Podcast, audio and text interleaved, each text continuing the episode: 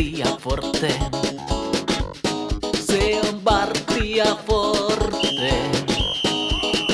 Bartia Forte. Bartia Forte. Bartia Forte. Bartia Forte. Se on Bartia Forte. Se on Bartia Forte. Se on Bartia Forte. Tervetuloa kuuntelemaan T P S-kannattajien podcastia. Mun nimi on Miikka Ahti, juontajaparini Siilijärven oma poika Kalle Tamminen. Morjes Kalle. No heipä hei. Ihan ensi alkuun ennen kuin unohdan, niin pitää lähettää terveisiä meidän vakiovieraille. Tämmöistä uhua nimittäin mun korviin kantautunut, että itse itsensä ykkösen johtavaksi nostanut Jesse Saarinen isännöi tänään jotain United Smile-helkistä. T P S vanhojen keskikenttäpelaa illaistuaisiohjelmassa on kisastudio H J K-euroottelusta. Skandaalinkäyräinen ilta, minkä myötä niin kuin status ykkösen johtavan ehkä voidaan kyseenalaistaa, että ehkä kyse onkin vaan neutraalista Suomi-jalkapalloystävästä. Terveiset sinne kisastudioon, pitäkää, pitäkää hauska ilta ja toivokaa parasta meidän koko Suomen H J K:lle siihen eurootteluun. Joo, tosiaan terveisiä sinne. Ehkä meidänkin täytyy nyt pitää jonkunnäköinen palaveri siitä, että ketä, ketä tänne jatkossa otetaan keskustelemaan. Mutta, tota. Joo, nyt ollaan pitkästä aikaa palattu pelaajahaastattelujen maailmaa, ollaan tehty kaikennäköistä muuta, haastateltu valmentajaa ja urheilujohtajaa ja junnuvalmentajaa ja keskenämme purnattu ja tehty vaikka, vaikka ja mitä, mutta nyt ollaan saatu erittäin, erittäin mielenkiintoinen haastateltava Tepsin pitkäaikainen luottopelaaja ja kannattajien suursuosikki Juri Kinnunen. Morjes Juri. Moro moro. Oli selkeästi onnistunut vierasvalinta, koska me aina ennen näitä haastatteluja pistetään tuonne sosiaaliseen mediaan meidän kuuntelijalle mahdollisuus kysymyksiin, niin ei ole kyllä koskaan tullut tämmöistä kysymystulvaa kuin nyt. Kiitos, kiitos kaikille kuuntelijoille ja varoituksen sana Juri on sulle etukäteen, että saattaa tulla aikamoista grilliä täällä, kun kymmenittäin kysymyksiä meille tuli, niin saa nähdä mitä kaikkea siellä. Mä en edes kaikki itse lukenut, niin saa nähdä mitä sieltä nyt pompsahtaa esiin. No niin, se kuulostaa kivalta, että voidaan saada tästä kiva show. Ihan varmasti saada. Hei, aloitetaan semmoisesta kysymyksestä, mikä varmaan moni kiinnostaa. Että mikä mikäs on Juri Kinnusen terveystilanne ja vointi tällä hetkellä? Sä oot ollut jonkun verran peleistä pois.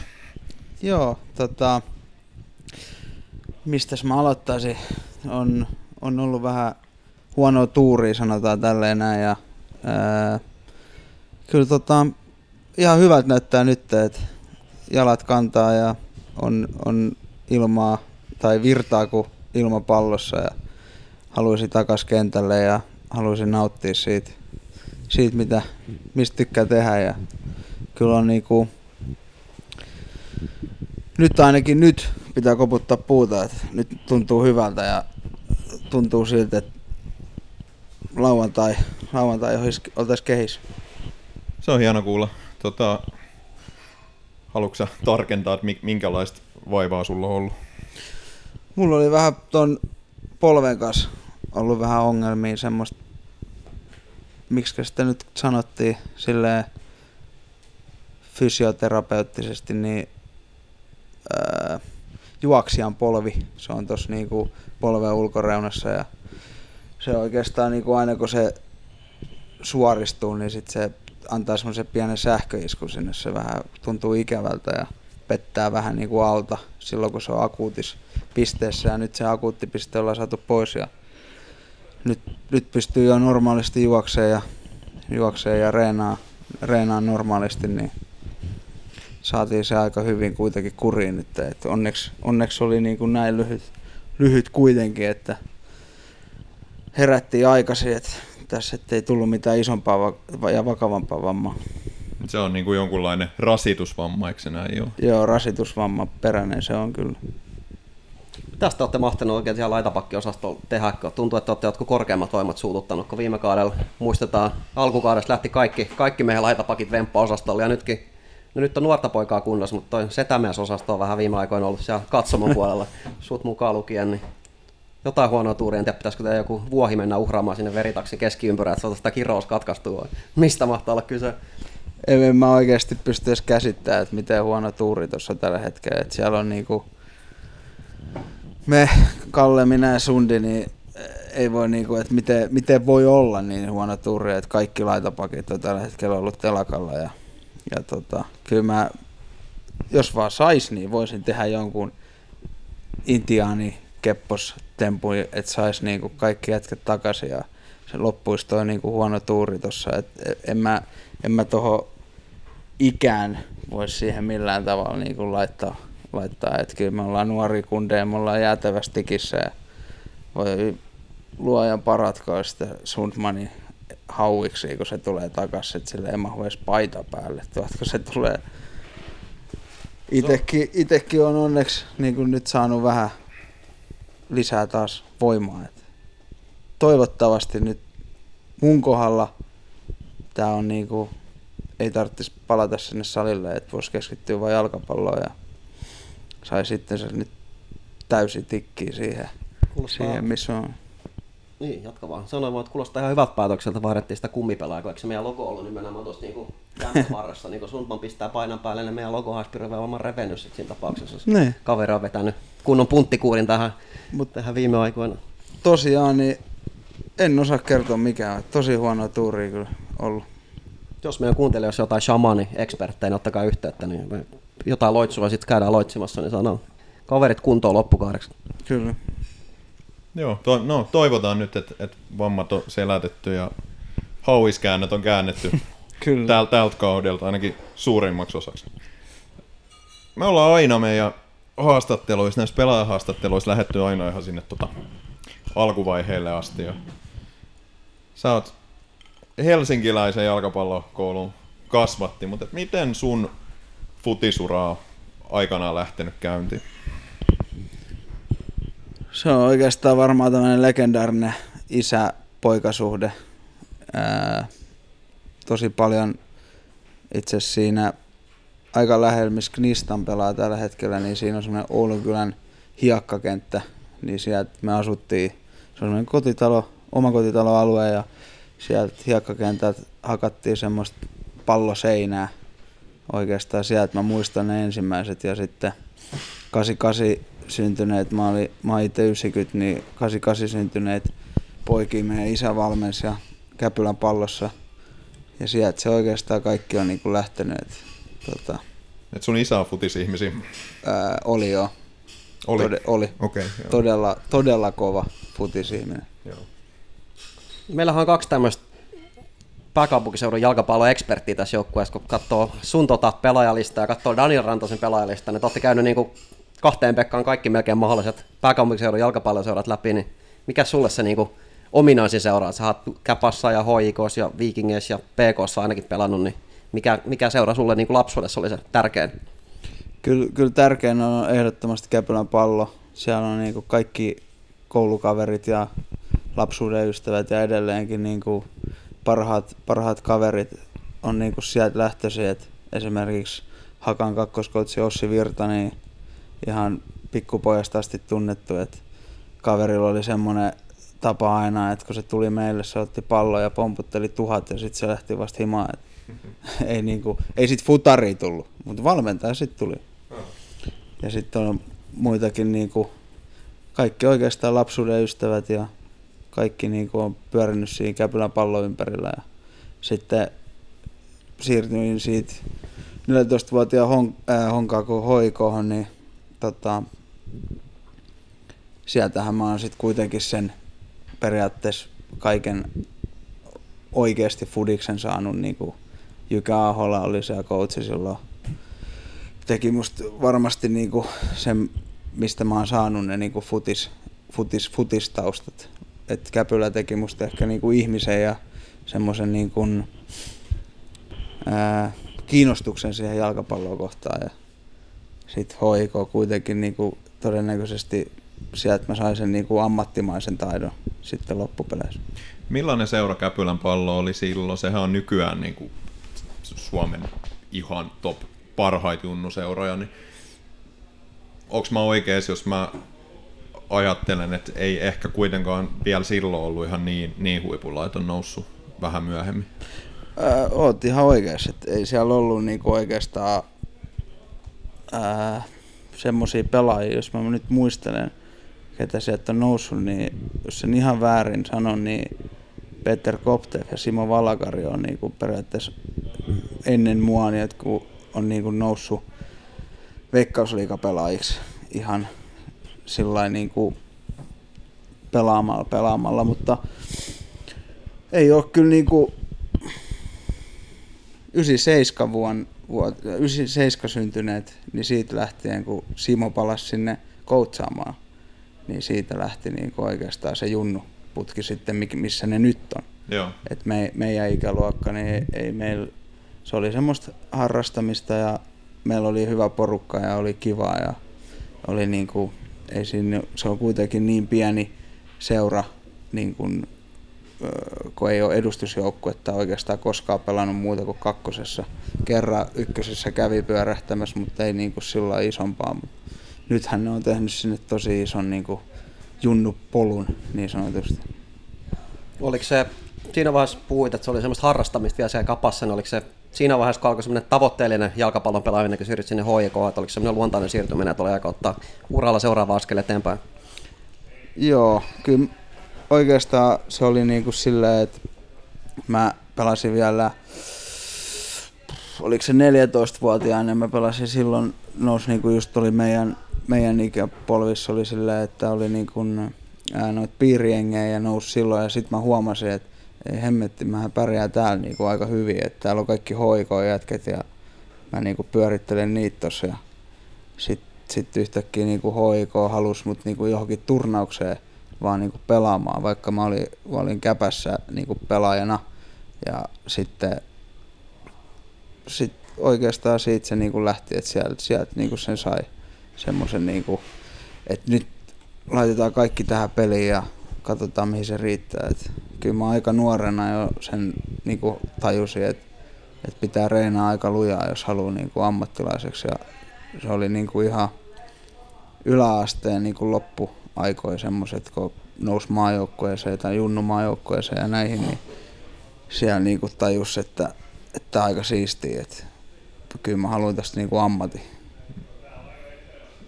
No Tepsis me ollaan opittu tuntea sut laitapakkina, mutta pelasit ilmeisesti hyökkäävämmässä roolissa silloin nuorempana. Joo, se, sen takia se onkin niinku jotenkin hauska pitää muistella niinku, niinku niitä junnuvuosia, niin mä tein vaan maaleja. Et se, mä olin jotenkin, oli niin paljon hyökkäämiä pelaajia kymppipaikalla nimenomaan, niin tein vaan pelkästään maaleja ja niin, sieltä se, sielt se jotenkin sitten on Tepsissä, tai tota C viisitoistavuotiaana, niin sitten musta tuli laitapakki, kun maajoukkueessa joku pelaaja oli loukkaantunut ja sitten mä pelasin laitapakkiin ja sitten mä jämähdin sinne. Niin sullahan on tuolla junnumaajoukkueesta aika kattava kiuraa, monta kymmentä ottelua pelattunut, minkälaisia muistoja sieltä päällimmäisenä herää niistä sun junnumaajoukkojen vuosista? Yksi päämaali, näin pienenä miehenä. Niin, mä itse asiassa olin tulossa kysymään, että katsoin tuosta, että sä oot Tumperusta tehnyt yhden maalin sun maajoukkueen urallasi, niin muistatko ketä vastaan tämä maali tapahtui? Öö, mä pelasin maajoukkueessa monta peliä laitapakkiin ja yhden pelin pelasin laitalinkkiin oikeastaan. Me oltiin Venäjällä ja Venäjää vastaan. Öö, Tero Mäntylä keskitti vasurilla ja puskin pallon oikeeseen tolpan juureen tolpan kautta maaliin. Sen mä muistan. No niin. Minkälaisia, tota, minkälainen ikäluokka toi sun, sä oot syntynyt yhdeksänkymmentä, niin pelasitko se niinku nimenomaan yhdeksänkymmentä syntyneiden maajoukkueessa vai mikä se ikäluokka meni ja ketkä sen sen ikäluokan muut kärkipelaajat oli sun junnuvuosien aikana? Mm, joo, oikeastaan se meni, mä olin jossain kahdeksankymmentäyhdeksän maajoukkueen mukana Lamangassa ja siellä oli esimerkiksi tämmöinen kaveri kuin Jesse Saarinen taidettiin ja sitten oli Riku Riski.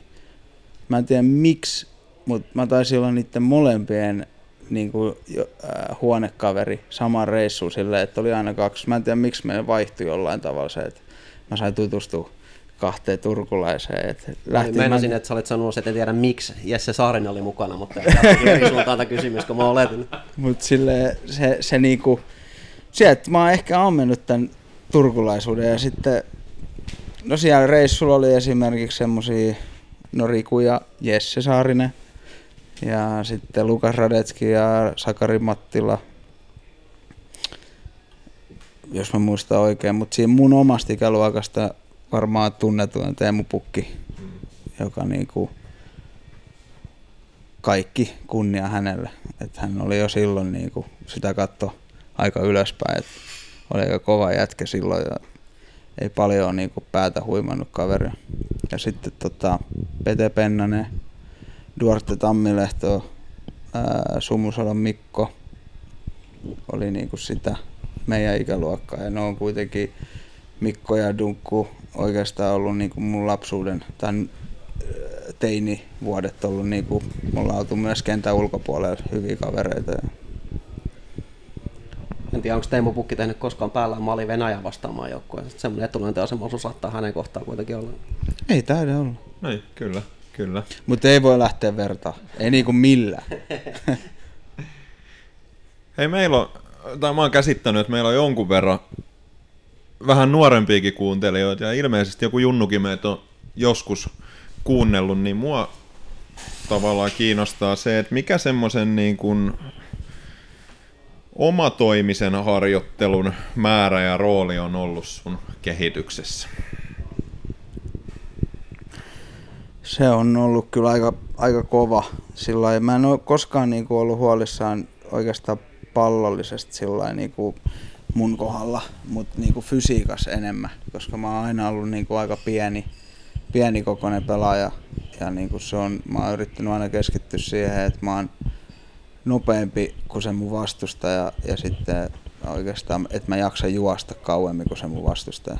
Ja sit siinä on varmasti jäänyt sit paljon niin kuin pallollisen pelaamisen puutteitakin sen kanssa, mutta se kyllä mä aika paljon oon, oon niin kuin omalla ajalla ihan nuoresta asti niin kuin hakannut palloseinää ja syötellyt ja tehnyt niin kuin sitä oikeastaan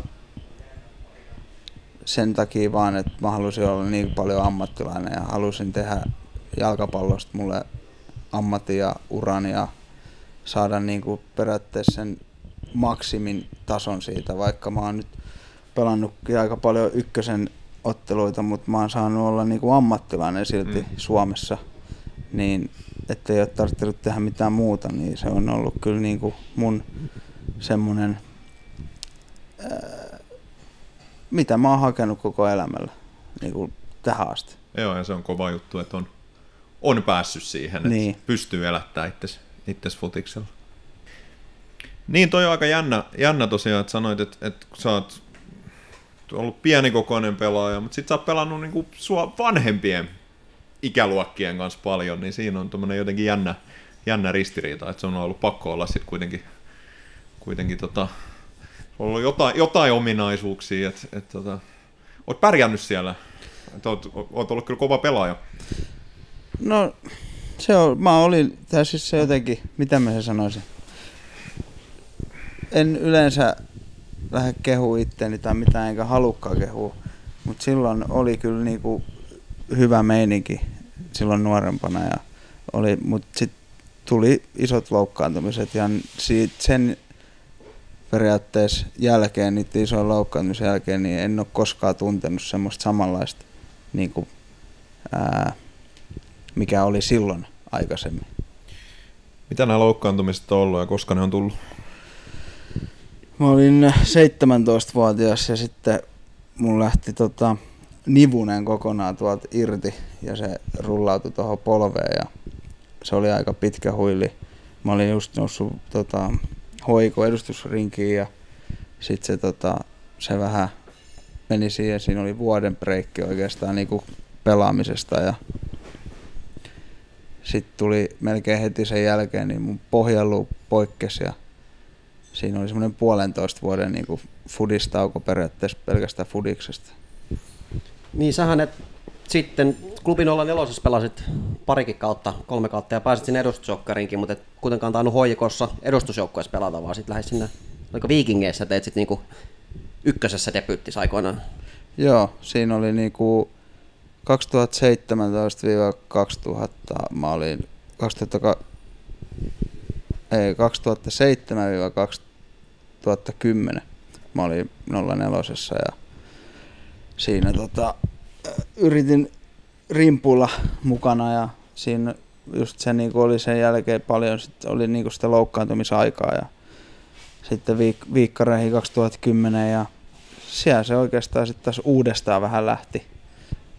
Niin saattaa niin olla niin jälkikäteen katsoen enää jotkut klubin nolla neljä aikoina joukkueet on ollut aika hulppeita, kun siellä on pelannut aika montakin maajoukkoa mielestä, niin saattaa olla siinä, joskus googleteltiin, oli se yksi joukko, missä oli muun muassa Jolle Pohjanpalo ja ties ketä kaikkea, kun Jolle paino maalle joku neljäkymmentäkaksi, mutta saattaa niiden kanssa enää pelata silloin, vaan taisi lähteä just ennen pois, kun nämä nykyiset maajoukkueen klubitaustaiset pelaat breikkasi sen nolla neljä. Joo, mä kerkesin just poistua siitä tieltä pois, että sai, sai pojat painata, painaa maaleen, mutta kyllä meilläkin oli ihan, se oli kaksituhattaseitsemän, meillä oli aika kova nippu silloin. Siellä oli Alexander Ring ja Paulus Harajuuri ja Jukka Raitala, Mikko Sumusalo ja et kyllä siinä niinku on saanut pelimiesten kanssa pelata. Niin ja nimenomaan aika puolustuspäässä on aika niin. Kovin nimi, kun kaksi tuommoista aika meritoitunut maajoukkoa laitapuolustajaa ollut sun kanssa kilpailussa samoista pelipaikoista aikoinaan.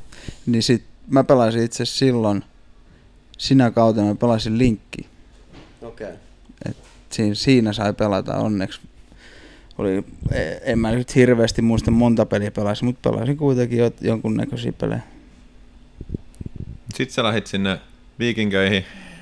Oliko se siellä laitapakki? Siellä mä olin oikea laitapakki eka ja sitten yhtäkkiä meillä loukkaantui vasen laitapakki. Sitten mun laitettiin vasemmaksi laitapakiksi ja pelasin kaikki kauden loput pelit siinä vasempaan laitapakkina kaksituhattayksitoista.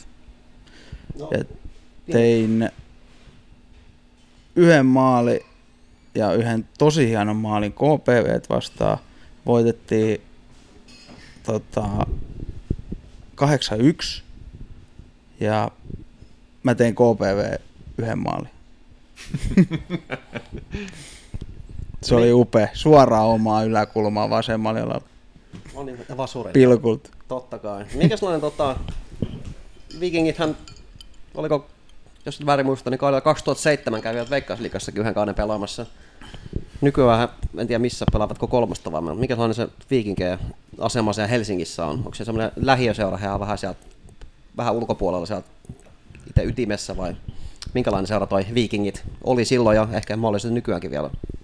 No itse asiassa silloin kun Viikkarit just pelasi ää, liigaa kaksituhattaseitsemän, mä olin klubissa silloin ja sieltä mulla niinku nousi jotenkin semmoinen ajatus, että on aika makea seura, että ne on tuolta niinku idästä ja Vuokista, pelaa siellä Montussa ja siellä oli jotenkin, jotenkin hyvä meininki silloin ja mä, mä en muista oliko se kaksituhattakymmenen karsinnat ää, Viikkarit pelasi J I K:ta vastaan siellä Montus ää, liigakarsintoja ja ne pelasi ihan perkuleen hyvin ja siellä on niinku, siellä pelasi silloin semmosia jätkiä kanssa, jotka oli niinku mun kanssa pelannut nolla neljä ja oli kiva nähdä, että ne mä olin vielä sinä vuonna nelosessa ja oli, oli kiva nähdä, että ne niinku pärjäs esimerkiksi Edi Kaipio ja Kalle Sotka, jotka oli tämmöisiä junnupelaajia, jotka pelas mun kanssa, niin ne nousi niinku Viikkareista ja lähti Mypaan.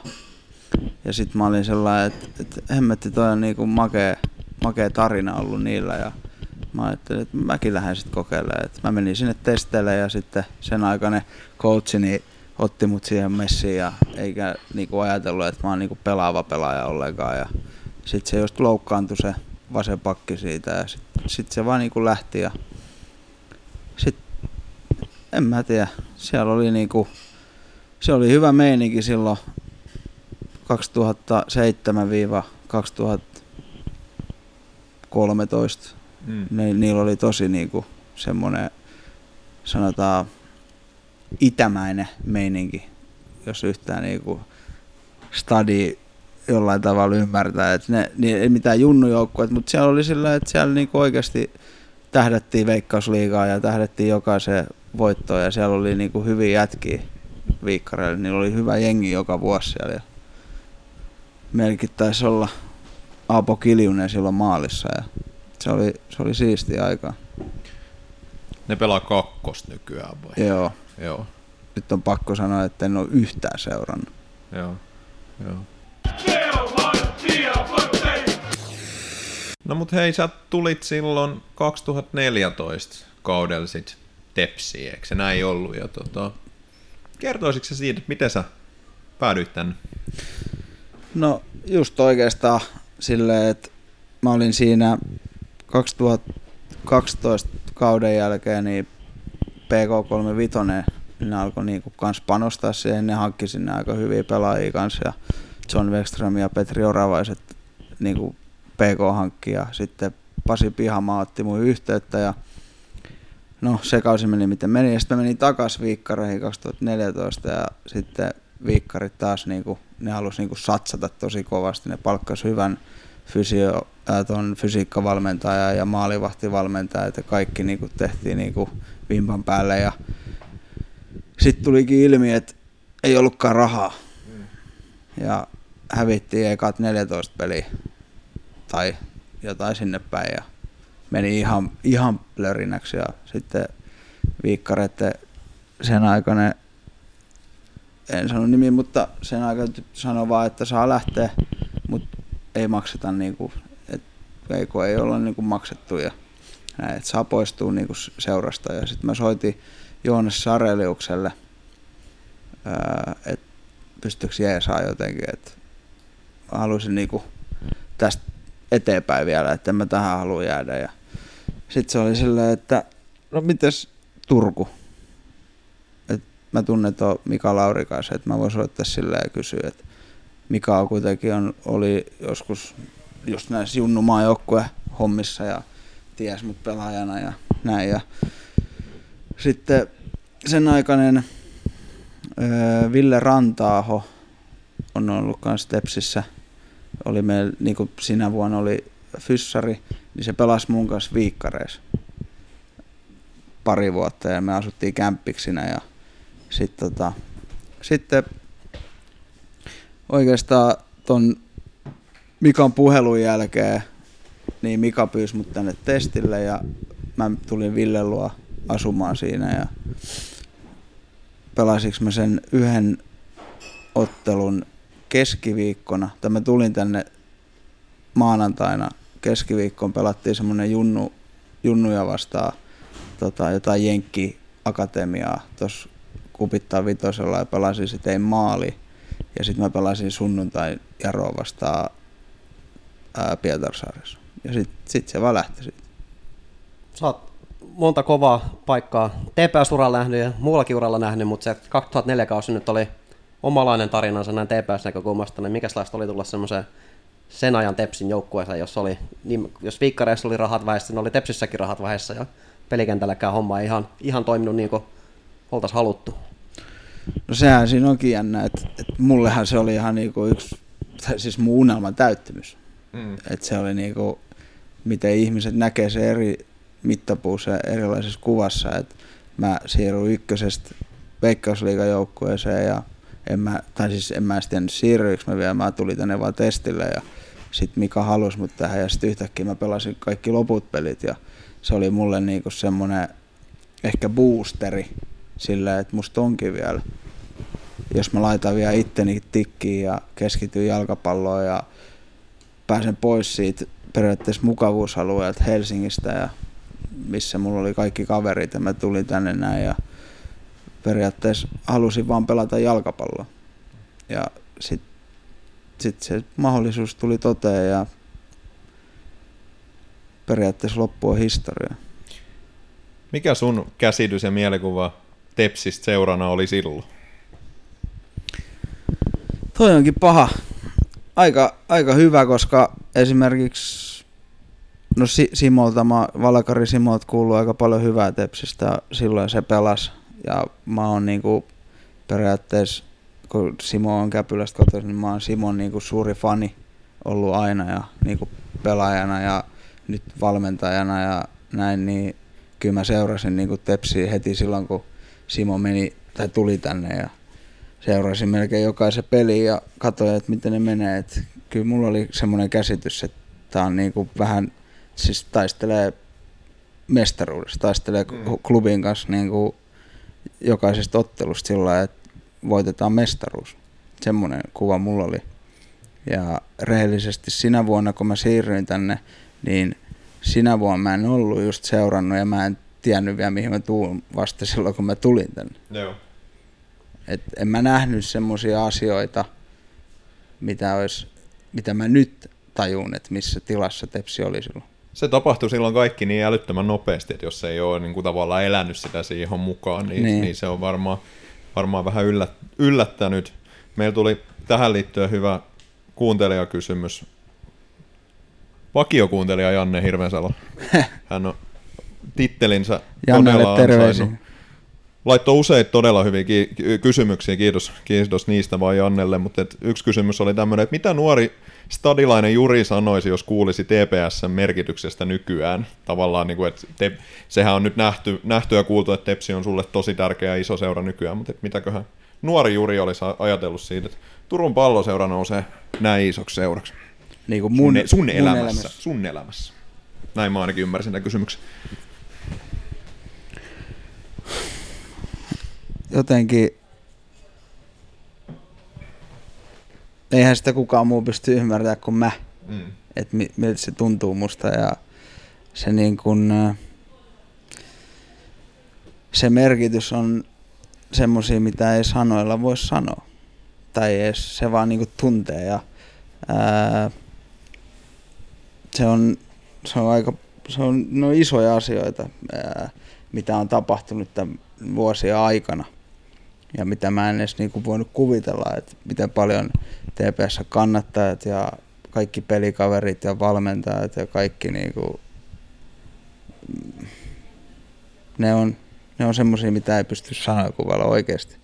Ja vaikka vaik, kuinka paljon ylistäisiä, mä oon aina ylistänyt Tepsiä ja aina niinku puhunut hi, hienoa sävyä Tepsistä ja saanut tälleen, että ei se aina ole niin ruusulla kävelemistä muutenkaan tai niinku ollut Tepsissä, mutta en olisi voinut kuvitella mm. silloin nuoren poikan, että on tässä tämmöisessä pisteessä ja fanitan Tepsiä ja se, että jos joskus aika fudiksesta tai kun se aika fudiksesta jättää, niin todennäköisesti musta tulee Tepsi-fani, niinku, koska se yhteisö on semmoinen, että mä oon saanut täällä ystäviä ja en mä tiedä, vois jäädä vaikka heittää jäbien kanssa ensi vuonna vaikka tästä tähän niinku Vartija Forteen niinku läppää. Hmm. Semmoisia niinku aseman, että alkoi no, on, on kyllä se on. Et jos yksi lähtee, yksi lähtee H I K, niin kyllä mä tänne tuun sen tilalle. No niin. Se on se on se on nyt sit sovittu. Juri on ensi tuotantokaudellakin mukana. No Janne Hirvensalokin käytti tätä stadilaispoikatermiä, niin mietin sitä, että mikä sellainen vastaanotto oliko silloin kaksituhattaneljätoista tommosena, en mä tiedä oliko se pöyhkeä stadilainen, mutta no, turkulaiset pidetään kaikki stadilaisia vähän pöyhkeänä, niin tulit sinne joukkueeseen, niin oliko se helppo tulla sisään silloin Tepsiin silloin kaksituhattaneljätoista?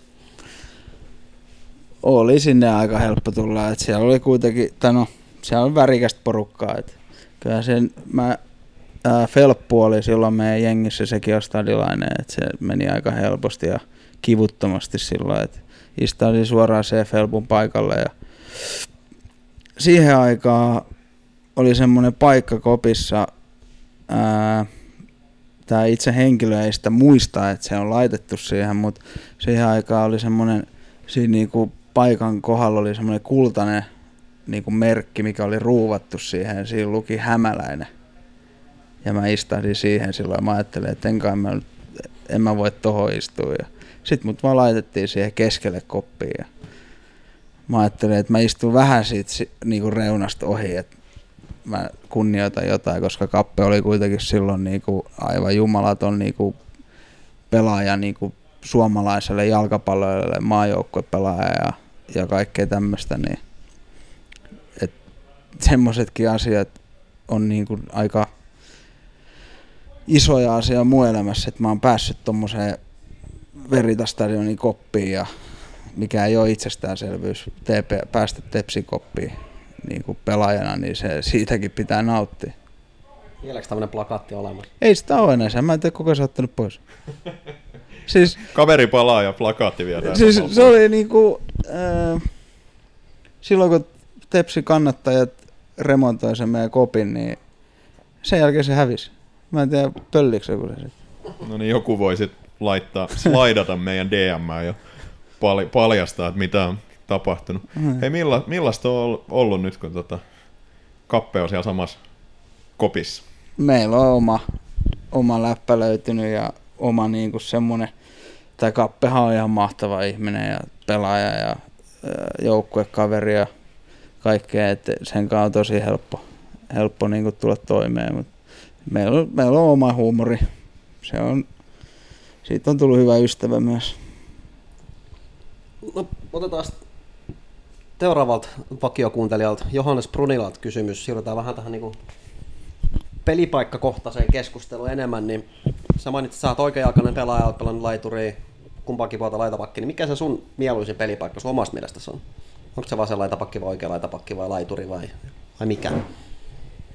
Kyllä mä niin kuin nykyään aikuisen ammattijalkapta niin kuin ammattipelaajana niin on nautin eniten sen niin kuin vasenpakki paikkana, koska se on niin kuin tullut mun selkärankaan nyt, että et sit jos mä menen oikealle, niin se on siihen, siihen, se tuntuu jotenkin oudolta, että pistäis niin kuin vasemman hanskan oikeaan käteen, niin se on vähän sama asia, että et kyllä se vasenpakki on tällä hetkellä, mutta kyllä mä joskus jossain seurassa tai jossain sarjatasosta riippumatta haluan vielä pelaa kymppipaikkaa. Onko se tota, oliko se vaikea, lähtökohtaisesti niin laitapakithan nyt ei ole semmoinen pelipaikka, missä on niin sanotusti väärän jalan pelaaja. Lähtökohtaisesti niin vasemmalla pelaa vasenjalkainen pelaaja ja oikealla oikeajalkainen pelaa, laiturista asia erikseen, niin oliko se vaikea aluksi sopeutua siihen, kun pelaat oikeajalkaisella pelaajalla vasemmalla? Oli se aluksi, mutta sitten mä tajusin semmoisen asian, että, että jotenkin mä, mä käännyn niinku vasemmalle puolelle, kun mä puolustan, mä käännyn paljon terävämmin kuin tonne oikealle puolelle, niin sitten se vaan niinku, se jotenkin lähti siitä ja sitten vaikkei mulla ole mikään maailman paras vasuri, niin sitten mä yleensä jotenkin, se vaan jotenkin luonnosti mulle paremmin, en tiedä miksi. Ehkä olen ajatellut myös sitä, että, olisiko se, että jos olisi vaan enemmän pelannut oikealla, niin olisiko siitä tullut sit vielä parempi asia, että onko jäänyt jotain niinku käyttämättä sen takia, että on siirtynyt vasemmalle, mutta sitten taas siellä on löytynyt semmoisia ominaisuuksia sieltä vasemmalta puolella pelaamiseen, niin sitten se on, niinku, se on vaan jäänyt siihen ja se kyllä tulee niinku luonnosta.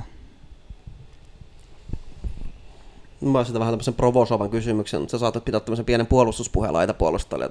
Me ollaan nyt nähty tässä T P S:ssä, nyt siellä on pelannut tietysti mitä keskikenttäpelaajia, se on muita siellä laitapakkina, niin mihin näitä laitapakkeja tarvitaanko, tommoset keskikenttäjätkin pystyy mennä sinne takomaan hommaa ihan ok tasolla? Ei mihinkään. Ei yhtään mihinkään. Sehän näytti niinku, no S I K eka puolen aika oli mitä oli, mutta toi toka puolen aika, niin ei, ei, ei me tarvitse laitapakkeja. Periaatteessa Kallella ja Sundille ei mihinkään kiire. Mulla on jatkokysymys, että kumpi on kovempi laitapakki, Daniel Rantanen vai Rasmus Holm?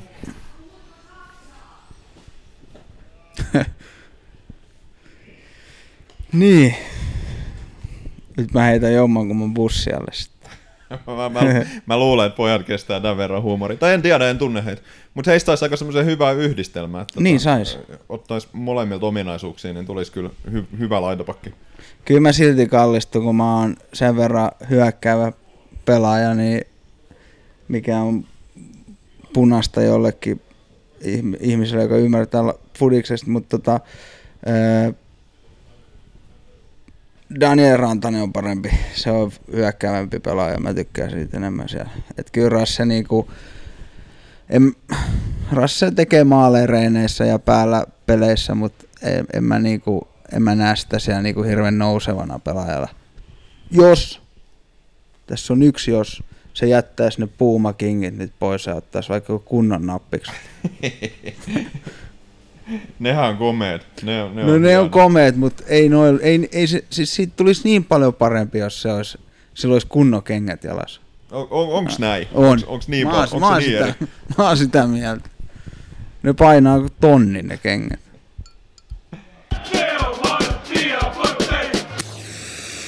Joo, tässä on tota, jaetaan meidän yksi Riana ja kohta mulla Jallu Pulovelkaalle Varttyylinen itse asiassa kysyi myös tota oikein vai vasen pakki, niin mainitaan, että hänetkin, hänetkin lähetyksestä, hän nyt taas suutui ja tuli jo pitkin meille. Mutta tota, Johannes Brunella jatkoi tota, omaa kysymystä, että mikä on mieluisin formaatia, niin tässähän T P S:kin on joskus pelannut niinku kolmen topparillinen wingbackinä, sullakin on kokemus niinku wingbackinä ja laitapakkina, niin osaako se kertoa meille, että miten se eroaa, kun pelataankin wingbackinä versus pelataankin laitapakkina? Öö, vastaanko mä eka siihen, että mikä on mun mielestä lemppari? No vastaa vaikka siihen nyt ekaksi. Öö, mä tykkään eniten neljä kolme kolme. Ehdottomasti.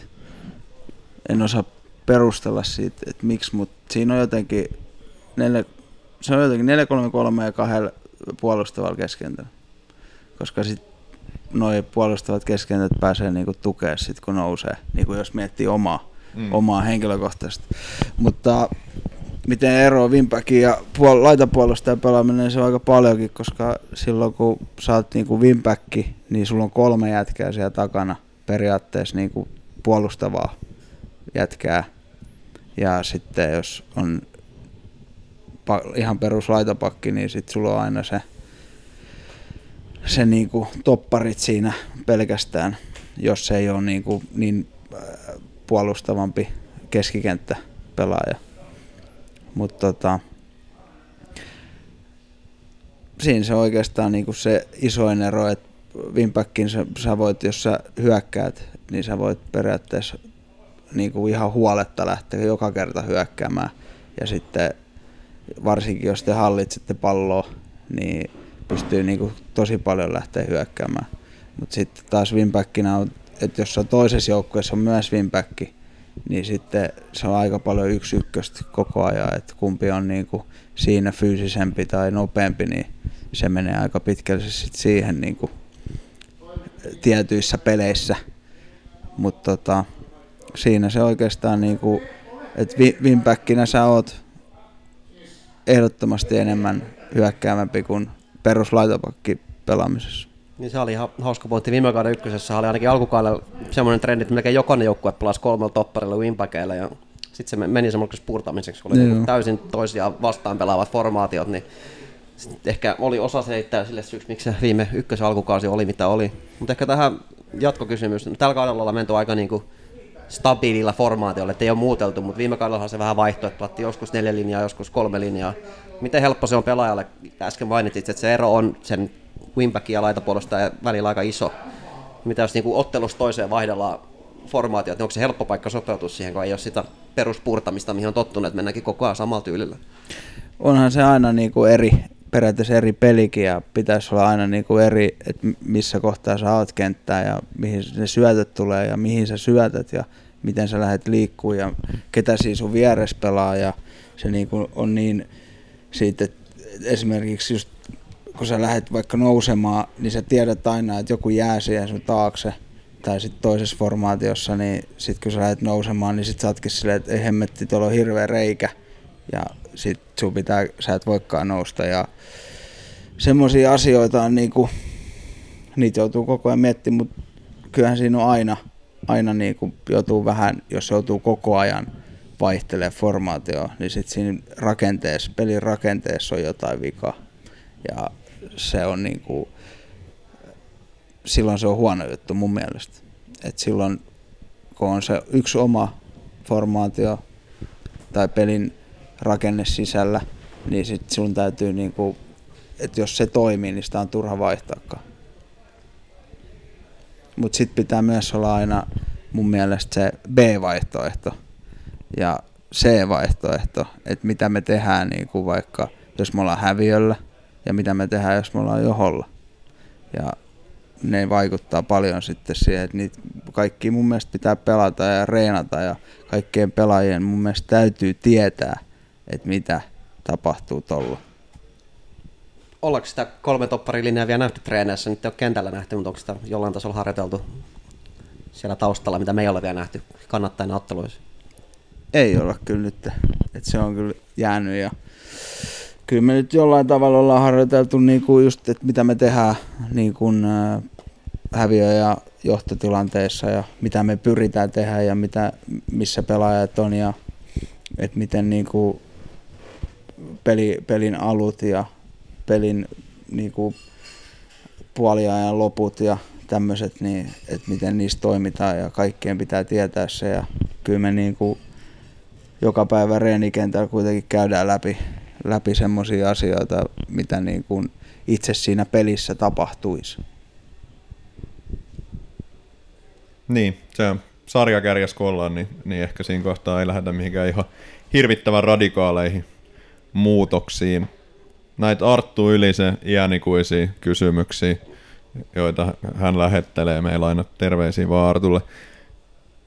Sä oot kunnostautunut vapaapotkujen ampujanakin ja viime vuonna esimerkiksi Vaasassa pistit tosi hienon vapaapotkumaalin, mutta nyt sinne on hankittu toi Rantasen Daniel, kenellä on aika, aikamoinen pommi kans, niin jääkö sulle ollenkaan nyt vetovastuuta?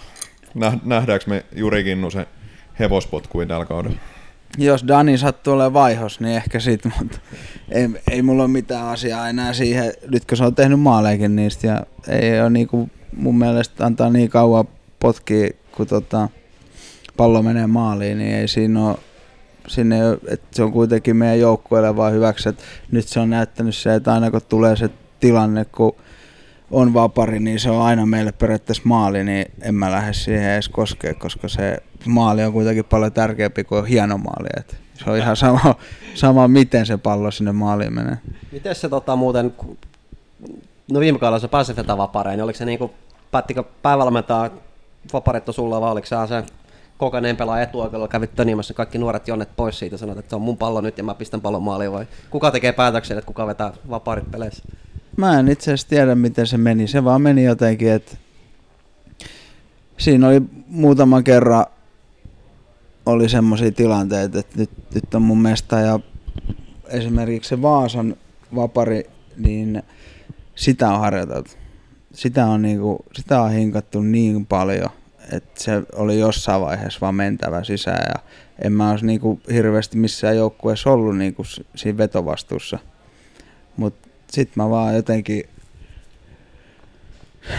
se vaan meni sisään ja se, se mikä tapahtui tuossa Veritakselle se kerran elämässä veto, niin sitä mä en osaa sitten kertoa, että miten se meni sisään, mutta se, se vaan ei, meni. Ei vastaan. Niin, että se nyt oli niinku kerran elämässä, vaikkakin mä sinne yritin, mutta en usko, että tuun koskaan tekemään tuommoista maalia enää. No, tässä taas terveiset kaikille P-kurssipelle kuuntelijoille, että kannattaa vetää niitä hevosia, kun paikka tulee, niin on se sen arvosta. Mm. Suuri osa vedosta meneekin ohi tai yli, niin sitten kun se kerran sinne uppoo, niin sitä voisit muistella koko loppuelämää. Just näin. Ja se, se ehkä kyllä se näin, siis, siis jalkapalloa pelataan kentällä, ei Excelissä, näinhän se menee. Se ehkä lähti siitä, että mä olin silloin kaksituhatta, öö, silloin kun mä tulin K P V:stä takaisin, mä kävin pelaamassa niitä Tota, alle kaksi kolme pelejä ja siellä mä tein vaparista maali. Niin siitä se lähtee, että et, et, mä olin silloin junnuna tehnyt paljon vaparista maaleja ja se on kuitenkin jollain tavalla sitten jäänyt tuonne selkärankaan, mutta en, en mä ole voinut Tepsis vetää vapareita, kun on ollut Räpsä ja Jani Virtasta ja tollaista, niin ei siinä ole niinku saumaakaan päästä mm. siihen silloin. Että et kyllä niitä olisi voinut ehkä tullakin aikaisemmin. Siirrytään vähän seuraavaan, seuraavaan juttuun, tai, tai jotenkin, tota, sä oot vielä nuori mies, mutta me koko ajan nyt puhutaan susta, kun sä oot näin kokenut pelaaja, kokenut pelaaja, mutta tota, sä oot nähnyt monenlaisia valmentajia, sulla on sinällään kuitenkin pitkä, pitkä ura, ja monien valmentajien alaisuudessa olet pelannut, niin mitä sä ajattelet, että mikä tekee hyvän valmentajan, millainen on hyvä valmentaja? Se riippuu aika pitkälti, että missä ikäluokassa. Öö, Mä ajattelin ehkä nyt niin kuin ihan tälleen ammattilaistasolla ja tämmönen aikuisena, mutta et saat vastata ihan niin kuin tykkäät. Mun, mun mielestä valmentaja on hyvä silloin, kun se on hyvä ihminen. Se osaa niin kuin ottaa periaatteessa kaikki huomioon jollain tavalla, mutta ei siltikään niin kuin, öö, anna kenellekään siimaa. Ja laittaa niin kuin kaiken peliin silleen, että Et tota, niin kuin jos puhutaan nyt joukkueen rakentamisesta ja joukkueen siitä ää, niin kuin ryhmästä, että miten toimitaan joukkueena, niin se, että valmentaja saa sen asian, että sitä kunnioitetaan ja kukaan ei koskaan niin kuin kyseenalaista hänen toimiaan tai mitään. Ja tarpeeksi tiukka ja ei kai se ole sattumaa, että tuolla Suomessakin on huippuvalmentajia, jotka niin kuin on ollut entisiä opettajia vaikka. Että osaa niin kuin käsitellä ihmisiä eri tavalla. Ja just silleen, koska me ollaan kaikki kuitenkin ihmisiä ja sit kun laitetaan nappikset jalkaan, niin me ollaan ihan pöllöjä niin kuin silleen loppupeleissä kaikki. Mm. Niin se on tosi hankalaa. Mut sit se, että saat niinku sen ryhmähengen, mut sit sä saat ne vielä pelaamaan yhteen ja sä saat pelaamaan sen niinku silleen, miten sä haluut, että ne pelaa. Niin se on, va- se on vaikeeta. Mut se lähtee kyllä kuitenkin kaikki siitä valmentamisesta just sillä lailla, että sä oot niinku reilu, suora ja et niinku puhu periaatteessa sun suun ohi mitä asioita.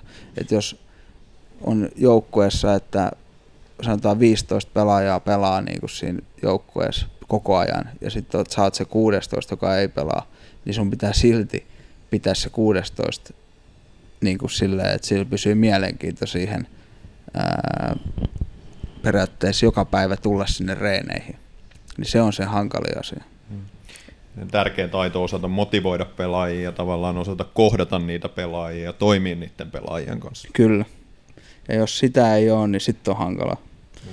Ja se on niinku... Sitten kun sä menetät sen pukukopin periaatteessa, niin sitten sulla on, sulla on tosi hankala. Onko se ollut uralla sellaisessa tilanteessa, että pukukoppi on menetetty? Mm. En ole kyllä. En ole, en ole kertaakaan ollut. Mä oon ollut semmoisessa tilanteessa, että ei vaan niinku toimi. Ja sit se on jouduttu tehdä niinku ratkaisuja ja tehty muutoksia ihan vaan sen takia, että ei vaan niinku homma ei toimi. Mut mun, mun kohdalla on kyllä osunut jollain tavalla, paitsi ehkä yksi valmentaja. Palataan häneen ehkä. Valmentaja, joka tota...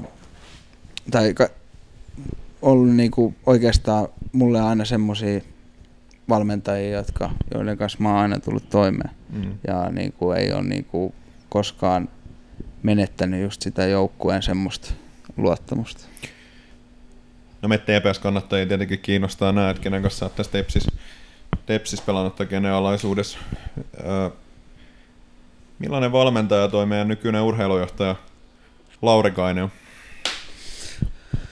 Se on mulle ollut aina kuin isähahmo ja semmoinen, että se mut niinku periaatteessa tähän seuraa niinku toi ja nosti mun niinku tason sille tasolle, missä pitää periaatteessa olla Suomessa ja se niinku, se on tosi, se on tehnyt hyvää jälkeä Tepsissä valmentajana ja öö, antoi itsestään varmasti kaiken, ihan niin kuin kaikki mehut, mitä vaan ihmisestä voi lähteä. Ja se on niin kuin kasvattava valmentaja. Et se ka- sanotaan, että joka on ollut Mikan kanssa, niin varmasti ymmärtää, mitä jalkapallo on. Et mm. se ei ole helppoa todellakaan. Ja se ei ole koskaan antanut niin kuin tuumaankaan niin kuin periksi siitä, että Löys, löysäiltäisi tai ää, elettäisi kuin ellukanat jossain. Et se oli aina niinku tosi tiukka ja se lähti ihan siitä semmoisista pienistä asioista, että kopissa oli vaikka, meillä on paikat siellä ja ne pitää olla siististi ja jos jollain oli vähänkin laitettu pyyhe huonosti, niin siellä oli viiden euron sakko. Ja se lähti niinku semmoisesta se, niinku se kulttuuri ja mun mielestä se oli niinku sit siinä, siinä oli tosi kiva elää siinä niinku arjessa. Ja tak, taktisesti olen saanut sieltä niinku sen mun taktisen puolen niinku periaatteessa aikuisiällä. Eli hän on ollut sun uralla aika merkittävä valmentaja. Ehkä se, joka nosti mut niin kuin tälle tasolle, niin kuin sanoin. Että se on ollut tosi merkittävä valmentaja mulle. No sitten myös tietenkin tämän hetken valmentaja Joonatan Johansson, niin millainen mies hän on siellä harjoituksissa ja peleissä? Miten sä kuvailisit häntä valmentajana? Mä kuvailisin, että no, jos otetaan Mika ja Tintti niin kuin ihmisinä, niin kaksi ihan täysin erilaista ihmistä. Ja Tintti on niin kuin, se on tosi semmoinen, se elää tosi paljon mukana ja se on niin kuin tosi, haluaa tosi paljon kiinnostua että, niin kuin siitä pelaajasta ja se antaa niin kuin intohimon tuoda ja se on tosi intohimokas valmentaja ja se näkyy meissä varmasti niin kuin kentän niin kuin peleissä ja se on, se, se on myös niin kuin semmoinen, mitä mä kunnioitan ehdottomasti ja mä haluan niin kuin tuoda pelkkää hyvää Tintille, että se saisi niin kuin sen, koska siitä, siitä voi tulla vielä niin kuin se, mitä valmentaja se nyt on, niin siitä voi tulla vielä niin kuin oikeasti huipulle, koska se, se ymmärtää, niin kuin, että mitä on, mitä on olla jalkapalloilla huipulla. Niin hän on nähnyt ihan absoluuttisen huipun. Niin hän, hän on niin kuin varmasti niin kuin sen, että mitä, mitä se vaatii ja se on kuitenkin se on niin minimaalinen osa maailmassa, jotka pääsee valmentaa tuonne huipulle ja ne on pienistä asioista kiinni ja ne on joukkueesta kiinni ja öö, ei mulla ole niinku sillai tintist, Tintti on niinku, se, sen takia mä oikeastaan tässä joukkueessa oon, Tintti on halunnut mut tähän ja mm. se on tehnyt musta just nyt tällä hetkellä semmoisen pelaajan, mikä mä oon. No onks Tintti vaativa? Tintti on pirun vaativa. Se, ja mikä, minkä mä näen niinku hyvänä asiana, koska esimerkiksi Mikassa se oli se, että se oli tosi vaativa ja se halusi joka päivällä, että me tehdään parhaamme. Niin Tintti on oikeastaan siinä kohdalla niin kuin aika samanlainen. Joo. Et ei, ei, ei saa antaa tuumaakaan periksi ja meidän pitää niin kuin oikeasti joka treeneissä niin kuin vetää täysillä satalasissa ja se on niin kuin, ei, ei saa niin kuin yhtään antaa periksi. No mikä sellainen kaveri tämä meidän uusi apuvalmentaja? Gabriel Xatarton, hän tuli nyt tuossa talvella mukaan, niin onko hän tuonut jotain uutta tuohon joukkueen jokapäiväiseen tekemiseen?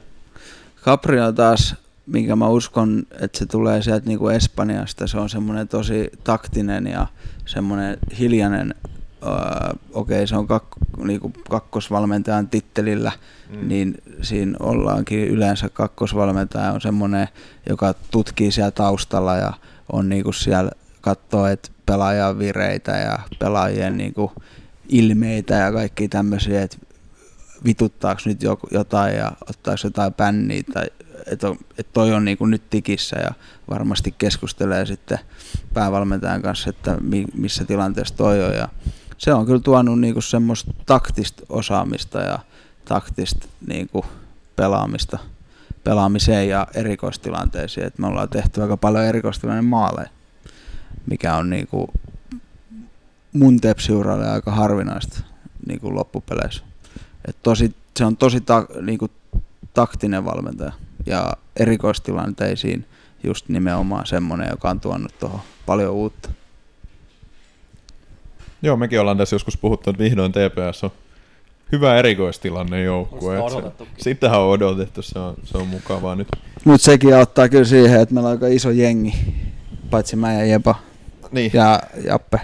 Niin. niin, ja sitten teillä on toi Daniel Rantanen, niin. joka on, on kuitenkin kova tekijä niissä. Kyllä. Joo. Miten tota, kaksituhattaneljätoista tuli te ekaa kertaa, siitä on sitten kahdeksan vuotta aikaa, niin miten sä ajattelet, että miten T P S on seurana muuttunut siinä ajassa? Vai onko se muuttunut? Se on, miten mä sen sanoisin? Siinä kaksituhattaneljätoista mä tulin johonkin asiaan, mikä loppu, niin kuin tarina. Mm. Ja sitten alkoi kaksituhattaviisitoista alkoi uusi tarina Mikan kanssa niin kuin uudestaan. Ja se kesti sen sinne kaksituhattakahdeksantoista loppuun. Et silloin mä koin esimerkiksi, että me oltiin, me oltiin tosi niin kuin läheisiä jopa kannattajien kanssa enemmän, niin kuin se oli semmoista intohimoisempaa niin kuin kannatusta mm. niin kuin meiltäkin pelaajilta, kun nyt, nyt se on vähän niin kuin muuttunut myös, enkä mä sano siis, että on se edelleenkin, mutta se voi myös olla, että musta on tullut vanha ja niin kuin ajattelen muita asioita siinä samalla, mutta kun se, se, sitä on vaikea selittää sillä, että se oli silloin se Mikan hetki oli semmoista niin kuin, se oli mullekin semmoista niin kuin tosi intohimosta ja semmoista, että annettiin niin kuin oikeasti aamu kahdeksasta seuraavaa aamu kahdeksaa joka päivä niin kuin Tepsille ja seuralle, niin ehkä sekin on, se niin kuin, mä näen sen tolla tavalla. Et tällä hetkellä se on, niin kuin, se on edelleen intohimosta ja varsinkin kun on satavuotisjuhlavuosi, niin siis kun joka päivä mä ajattelen tätä, niin kuin sitä, että täytyy elää tätä hetkeä ja tälle seuralle. Mm. Mutta on se, on se, se on muuttunut, se on muuttunut ja sitten se on, se on eri tavalla muuttunut ja mennyt eteenpäin niin kuin ammati, ammatillisesti mun mielestä. Et Mikan kohdalla, niin olisiko Mika niin kuin yksin niitä asioita suuremman osa jossain vaiheessa. Ja nyt siellä on kuitenkin aika iso tausta. Mm. Et se on, siellä on niinku taustalla tosi paljon, on siellä aina ollut tosi paljon ihmisiä, mutta nyt siellä on niinku sillä lailla, että valmentaja periaatteessa päättää, ketä se haluaa joukkueeseen ja sitten siellä on ihmiset, jotka tekee sopimukset. Ja, et se on jossain vaiheessa ollut, että valmentajan kanssa ollaan tehty sopimukset. Niin, niin joo, joo, Mika oli varmaan silloin aikanaan, kun hän on nyt urheilujohtaja, niin silloin hän oli urheilujohtaja ja päävalmentaja niin samaan aikaan, että sinällään ehkä niinku se, on, se puoli on ainakin kehittynyt. Kyllä. Mutta kyllä se varmaan tässä vä- väkisinkin vähän, vähän näkyy, että et tavallaan se, että kannattajatkin haluaisi nähdä, nähdä Tepsi siellä liigassa ja, ja siellä on pari kertaa ollaan sinne nyt päästy ja sitten ollaan aina tultu alas ja se on ehkä niin kuin jollain tavalla sitä suurinta intoa tai semmoista voi olla, että se, se meininki oli ehkä muutamia vuosia sitten siellä katsomon puolellakin niin kuin kovempi. Et en mä tiedä, että onko se pelkästään sun, sun havaintos. Niin. Et, et, tota, kyllä se on mahdollista, että siinä vähän, vähän semmoistakin on käynyt. Kyllä mä uskon, että kyllähän se on niinku fakta, että, että kun tulee, tulee niinku menestystä, niin sitä enemmän sitä porukkaa on siellä katsomossa. Ja nyt tällä hetkellä, kun ihan niin kuin omakin periaatteessa agenda on siinä, että T P S on Veikkausliigassa niin kuin seurana ja joukkueena ja kannattajineen, niin nyt kun jyrrätään periaatteessa ykköstä, niin kyllä se, kyllä se näkyy niin kuin ottelutapahtumissa ja tommosissa, niin kuin, että, että jos oltaisiin Veikkausliigassa, niin kyllähän se buumi olisi varmasti isompi. Olisi se varmaan isompi, mutta toki tässä on niin kuin samalla myös sit se ilmiö, että et, et jotenkin niin kuin Suomi-futis on aikamoisessa kriisissä noiden katsojamäärien kanssa, ihan liig- liigajoukkueetkin on, mutta toki mä oon ihan samaa mieltä siitä, että jos oltaisiin Veikkausliigassa, niin kyllä siellä olisi enemmän porukkaa ja meininki olisi, olisi varmaan vähän, vähän erilaista. Kyllä. Mut yksi teema, mistä tuli aika monta kysymystä, oli, oli semmoinen tota, tavallaan niin kuin yleisön vaikutus pelaajia, pelaajien suoritukseen. Täällä on Sasu Mykkänen kysyy, että turhauttaako pelaajia, jos omat kannattajat antaa joskus negaa pelissä, vai lisääkö se tsemppiä? Miten sä koet sen, kun tässä on ollut kuitenkin matseja, missä on tapahtunut sitä, että, että sieltä on ehkä jopa alkanut omilta tulla jonkun verran sitä kritiikkiä sinne kentälle, niin miten, se on varmaan yksilöllistä, miten pelaajat siihen reagoivat, mutta miten sä itse koet sen ja mitä sä ajattelet siitä?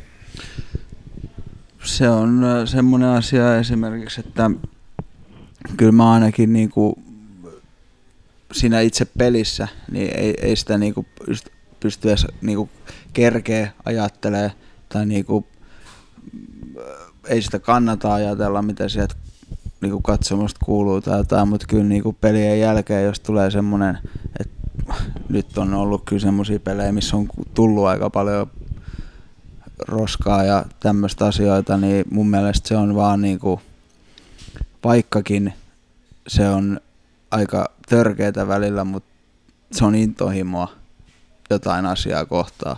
Ja mä otan se ainakin, niin kuin, että jos joku oikeasti kannattaa T P S:ää tai jotain urheiluseuraa niin paljon, että se on valmis tulee sinne kentälle vetää turpaa vaikka, niin mun mielestä se on aika hienosti. Tai sillain niin kuin se on, jotkut ylilyönnit on ylilyöntejä, mutta sitten taas ei, ei, en mä ainakaan itse niistä ota niin kuin henkilökohtaisesti, koska ne ei ole henkilökohtaisia asioita. Mm. Siinä on ehkä isompia turhautumisen merkkejä jostain isommasta asiasta, mitä on just sillä hetkellä, mutta äh, mä en koe ainakaan niitä huutoja niin kuin negatiivisena, mm. vaan just nimenomaan positiivisena asiana, ja mulle se ainakin tekee vaan niin kuin hyvää, että on se sitten äh, huonoa huutamista tai huonoa kannattamista niin sit, tai hyvää, niin mä ainakin saan vaan lisää boostia siitä, niin kuin henkilökohtaisesti.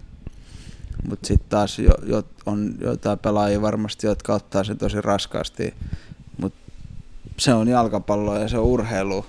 Et ei, ei, niinku, ei fudikses, ei sitä kannata tehdä, jos, jos pelkää vaikka häviämistä, koska jokainen joukkue hävii joskus ja jokainen joukkue niinku on huonoja hetkiä, huonoja vuosia, mutta kyllä mä tiedän sen, että et niinku,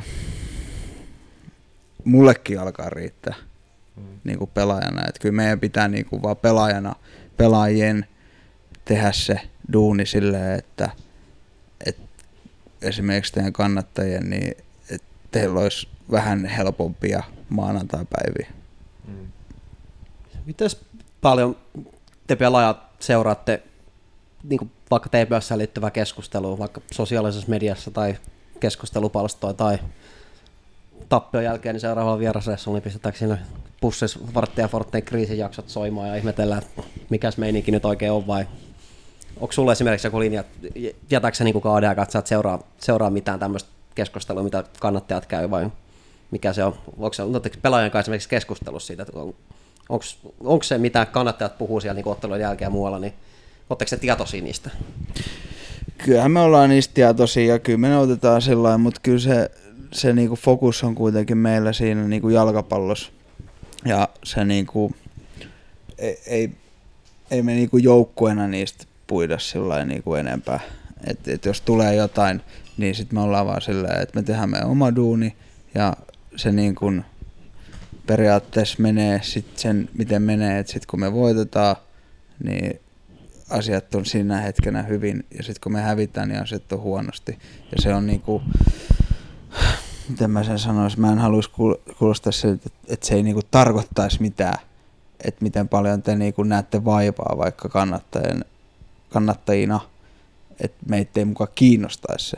Ihan helvetisti kiinnostaa varmasti jokaista pelaajaa, ja jokainen pelaaja niinku kuitenkin jollain tavalla pelaa fudista. Sen takia joskus on kivaa ja siellä on ihmisiä katsomassa sua. Ja jos sä saat lokaa, niin ei se nyt hyvältä tunnu. Mm.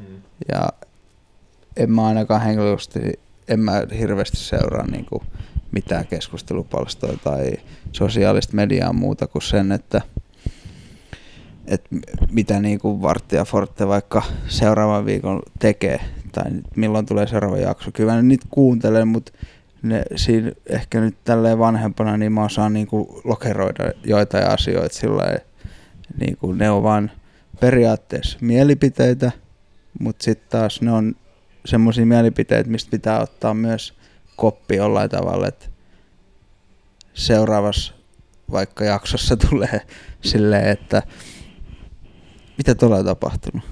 Tehdäänkö semmoisia ilmiöitä vaikka? Että niistä voi ottaa myös niinku positiivisia asioita. Mm. Ja mitä enemmän ihminen saa, tai mä oon elänyt jotenkin silleen, että mitä enemmän ihminen saa lokaa, niin se enemmän sun pitää oppia siitä. Ja nyt puhutaan kuitenkin vaan urheilija-ihmisestä, ei siitä, mikä se ihminen on urheilijan jälkeen tai sen niinku urheilusuorituksen jälkeen. Niin, mun mielestä toi on tosi tärkeä pointti, että joo, silloin puhutaan urheilusta ja niin. Urheilijasta ei, ei, ei sinällään niinku siitä ihmisestä. ihmisestä. Mm. Mutta sitten kyllä mä haluaisin sanoa senkin, että kyllä mä niinku jotenkin kans toivon ja ajattelen, että et kyllähän tästä tää niinku negatiivista on, on varmaan ollut viime aikoina paljon, mutta et, et niin kuin, et Tepsi on kuitenkin edelleen iso seura ja kannattajia on paljon ja, ja tavallaan, että se, vaikkei meininki ehkä olekaan ihan niin kuin takavuosien tasoista, niin, niin kyllä mä jotenkin toivoisin, että sit niin kuin hyvinä hetkinä myös se meininki on sit piru hyvää, että et se ei ole pelkästään sitä, että nyt tämä, en tiedä, tuntuuko se pelaajille siltä, että tämä nyt on niinku ihan pelkkää negatiivista ollut koko ajan? Ei, enkä mä usko, että se on silleen, että, että kyllä se niinku aina kun, sit, kun tulee huono peli, niin sit se vituttaa kohta kauheammin se tappio, koska se tulee myös niinku kannattajilta se myrsky, mm. mutta sitten taas toistepäin, että sit kun voitetaan, niin sit se tuntuu kohta kauheamman kivalta. Mm. Kun voitetaan ja sieltä tulee se ilo sieltä katsomusta ja ää, se niinku, se on kuitenkin, ne on yksittäisiä pelejä ja tapahtumia, että se päämäärä on kuitenkin se, mikä meillä on tavoitteena, niin sitä kohti me mennään ja että jos meidän pitää, me niinku kuollaan jokaisesta huonosta pelistä, niinku lamaannutaan, niin ei sit tuu mitään, mm. että se pitää niinku osaa niinku kanavoida, kanavoida oikein ja saada niinku se maksimitaso aina sinne maksimiin. Et, et esimerkiksi just tuommoinen vaikka S I K on eka puolen aika, niin mä uskon, että se oli aika monen ohipeli. Ja vaikka nyt puhutaan S I K Akatemiasta, niin se oli joukkueelle oikeasti aika kova. Niin kuin, että sieltä noustaan niin kuin takaisin sieltä ohi niin kuin loppukautta ajatella siihen, mikä on meidän tavoite. Tähän liittyen voisi ottaa kansainvälisen tason spandex-pelle Harri Karviselta yleisökysymykseen. Katsomo näyttää siltä, että joukkueen kollektiivinen pää kestää viime kautta paremmin, niin onko se näin? Kyllä se on noin. Et kyllä me ollaan kasvettu ja kai meidän joukkueessa, mikä tarina tällä hetkellä tuossa on, niin on niin kuin kasvanut tosi paljon ja ää, me ollaan saatu paljon niin kuin luottamusta siihen, että mikä on meidän tavoite ja se, että se on ainut tavoite ja se, sitä kohti me mennään päivä kerrallaan ja peli kerrallaan, ei silleen, että me katsotaan vaikka sinne kauden päättymiseen, että nyt me halutaan tonne, mutta ei eletä sitä hetkeä, että mitä siinä välissä tapahtuu. Vakiokuuntelija Janne Hirvesalo on esittänyt jälleen kerran erinomaisen kysymyksen. Että sanoit, että sitä negatiivista mökää ja kritiikkiä välttämättä sinne kentälle kuuluu, mutta entäs se niin kuin ylipäätään se kannustus, kun siellä joka matsissa on kuitenkin se muutama kymmentä ihmistä, jotka sitä suutaan käyttää jatkuvasti ja T P S:ää kannattaa, niin mikä sen äänen kannattaminen ja sen ylipäätään sen, että joka matsissa on T P S:nkin siinä katsomossa, niin merkitys pelaajille on? Mä uskon, että se on aika iso ja se on niinku, he, mikä nyt on todella outo juttu, mutta ollut ainakin Veritaksella silleen, että se on kolmetoista pelaaja, kaksitoista pelaaja, neljätoista pelaaja, siellä on niinku, että ihan kun tuntuisi, että siellä olisi enemmän, enemmän niinku kenttäpelaajia ollut, kun on, on ollut semmoinen mökä ja on se mökä siellä ja se kannatus niin kuin meitä kohtaan, niin se, se on suuri ja se, kyllä se näkyy niin kuin aina pelaamisessa ja sitten kun me tullaan Veritakselle pelaamaan tai pel, pelataan Veritaksella, niin se on se ihan eri fiilis kuin vieraspeleissä niin kuin se, miten mä sen selittäisin jotenkin silleen niin kuin se arvostus ja semmoinen niin kuin, että aina kun tulee sieltä positiivista, niin se tuntuu kyllä, kyllä se tuntuu pelaajasta hyvältä. Mites se, tässä nyt kaksi vuotta korona-aikaa takana, osa matsista on pelattu tyhjillä katsomoilla, ainakin silloin kun itse jotain televisiosta arvosin matsiin, niin vasta niin ymmärsinkin, että miten iso merkitys sille koko jalkapallo-ottelutapaan, kun katot matsia on sillä kannattajilla, että sieltä kuuluu sitä mökkää ja näkee ihmisiä katsomassa. Niin millaista se oli pelata, kun olikin yhtäkkiä niin tyhjät katsomot? Oli iso stadion, missä ei ole vaan niin yhtään ihmistä, niin oliko se outoa ja vaatiko se vähän jotain totuttelua?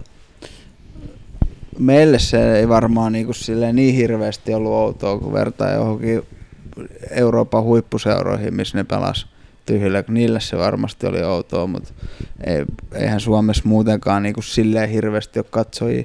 Mutta kyllä se, niin kyllä se niin tylsää oli, Et ihan kun olisi ollut niin kuin jotain reenipelejä mm. sillain niin kuin keskellä kesää. Et vaikka ne oli, ää, kuvattiin ja oli kaikki haastattelut ja tämmöiset, mutta silti se, ei se ollut yhtään sama. Tai sillain, että se niinku, kyllä se aika, aika semmoista, kyllä musta tuntuu, että niissä peleissä olisi voinut sattua ihan mitä vaan. Että se ei ollut niinku sillain balanssissa aina. Ja ne sarjapelit ehkä viime kaudella niinku johtuikin osalta siitä, että oli ihan ihmepelejä ja ihan joka jengi olisi voinut voittaa jonkun jengin. En tiedä, johtuuko niistä kannattajista vai mistä se johtuu, mutta tuntuu, että oli niinku ihan... Ja muutenkin tämä korona-aika, niin se on ollut, se on ollut kyllä aika hankala niinku olla ammattiurheilijana, koska jos on tullut semmoinen tilanne, että on vaikka ollut korona tai jotain, niin se vaikuttaa aina siihen fyysiseen kuntoon ja se on aika, se on aika haastava.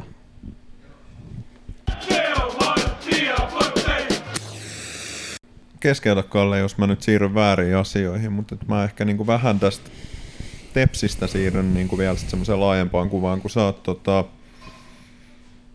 En tehnyt taustatyötä ihan niin paljon, että mulla olisi tässä mitään lukuja, mutta sä oot ainakin niinku nykyisestä aktiivipelaajista, sulla on ykkösessä, onko sulla ei niitä otteluita? Sä oot, oot siellä top vitosessa ainakin, sulla on tosi paljon ykkösen, ykkösen otteluita pitkältä ajalta. Ja tota, miten sä näkisit, että siitä ajasta, kun sä oot siellä viikkareissa painanut, niin miten toi ykkönen on sarjana muuttunut? Pahoja kysymyksiä. tota,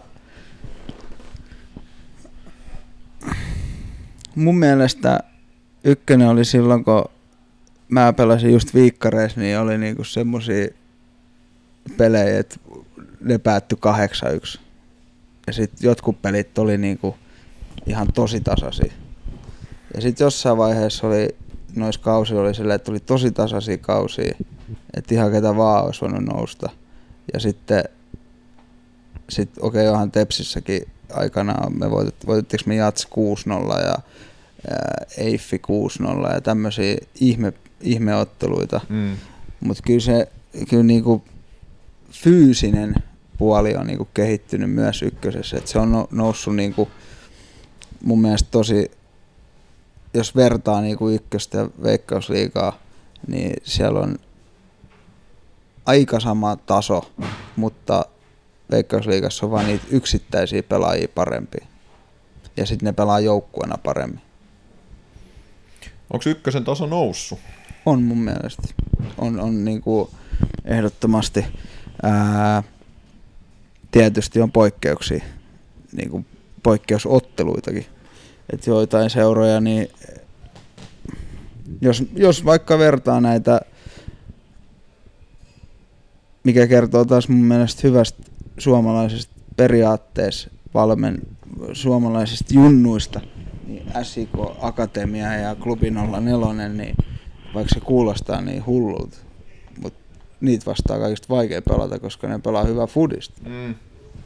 Koska siellä on niitä junnuja, jotka on oikeasti saanut sen kasvatuksen. Me ollaan, me ollaan saatu sellainen kasvatus, että mä pelaan hiekkahousuista vaan jossain food, räkäisellä hiekkakentällä. Mm. Mutta nämä jätket on niinku Tekonurmelta lähtöisiä ja ne on saanut jo niinku oikeasti semmoisia, miten pelataan jalkapalloa niinku viisivuotiaana.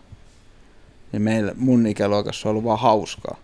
Niin ne on jo niinku viisivuotiaan niinku periaatteessa tuodaan. Mä en tiedä, onko se hyvä asia vai huono asia, mutta kyllä se niinku näkyy noissa niinku tän mua vaikka viisitoista vuotta nuoremmissa junnuissa, niin kyllä ne aika hyviä jätkiä on. Joo, on se kyllä siinä on tota, pakko myöntää, että aikamoinen kontrasti, jos miettii jotain Klubi nolla neljä ja vertaa sitten johonkin Jäpsiin vaikka. Niin. vaikka tota. Siellä kävitte, niin kuin... kävitte pelaamassa elä, elämänkoulu Japs, jo, jota kyllä meidän podcastissa arvostetaan, arvostetaan suuresti, mutta et, peli näyttää vähän erilaiselta Klubi nolla neljä ja Japsissa. No tässä kyllä. on nyt, nyt tota, vähän on puhuttu taas, että jos pikkusen muutettaisiin tuota sarjasysteemiä taas vaihteeksi tuolla Veikkausliigassa ja laitettaisiin kuusitoista joukkueen sarjaa sinne. sinne ollaan suunnittelemassa. Oletko sä seurannut tätä keskustelua lainkaan ja mitä mieltä sä oot tästä? No rehellisesti en ole hirveästi seurannut, mutta mun mielestä, mm, koska Suomessa ei ole periaatteessa kerrallaan kuin ehkä just se kahdeksantoista hyvää seuraa. Mm. Ehkä kerrallaan. Joskus joku tippuu ja joku menee konkurssiin ja ei kahdeksantoista ehkä liikaa. Niin kyllä mun mielestä ne, niin kun jos miettii Suomen suomalaista jalkapalloa, se, se kyllä vie sit niin kun ykkösen pois aika pitkälti, mutta kyllä mun mielestä pitäisi olla niin kun isompi sarja, missä olisi, saataisiin niin kun seurat siihen, niin se voisi tuoda niin kun lisääkin huippupelaajia.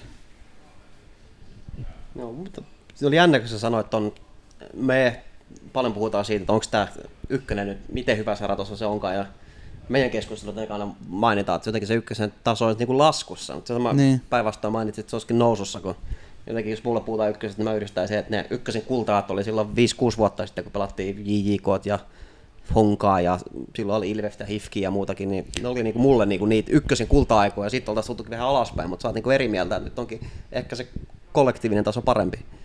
No siis kollektiivinen taso nimenomaan, että siellä oli niinku öö, neljä joukkuetta sarjassa oli hyviä, mutta nyt, nyt, nyt kun sä sanoit Jäpsi, niin Jäpsi voittaa tuo pelejä. Niin mä, okei, mä en tiedä, kertooko siitä, että taso on huono vai onko pelaajat vaan niinku parempi? No Jäpsillä on sarjan paras hyökkääjä, se johtuu siitä. Ristola vai? No, totta kai. Kal- Kallella on jalluveto Ristolan puolesta. Joo, mä millainen se on? Kumpi tekee enemmän maaleja? Tepsin paras maalin tekee vaan Aleksi Ristola, ja mä sanon, että Aleksi Ristola. No, aika tasasta se on vielä, mutta nää. Paljon allulla? Sillä on kuusi ja Simolla on kahdeksan. Siinä on kahden maalin eroa. Kyllä se tässä vielä. Se on lähellä. On se kova poika, että haluaa tekee maaleja ja sitten pääsee yleensä ympäri. Mä juttelin tuossa sen kanssa just vähän aikaa ja sitten ni- niiden tavoite on nousta. No, se on hyvä, että on tavoitteita, ei voi muuta sanoa. Mites tota, kun tässä Suomi-futiksessa on vähän, vähän semmoista ilmiöä, paljon puhutaan siitä, että, että pelaajat lopettaa vähän niin kuin parhaassa peliässä. Ja sä, oot, sä oot kuitenkin tota, pelannut tuossa pitkään ja löytänyt sen palo aina siihen futikseen ja halunnut pelata tästä futista, niin mitä tota...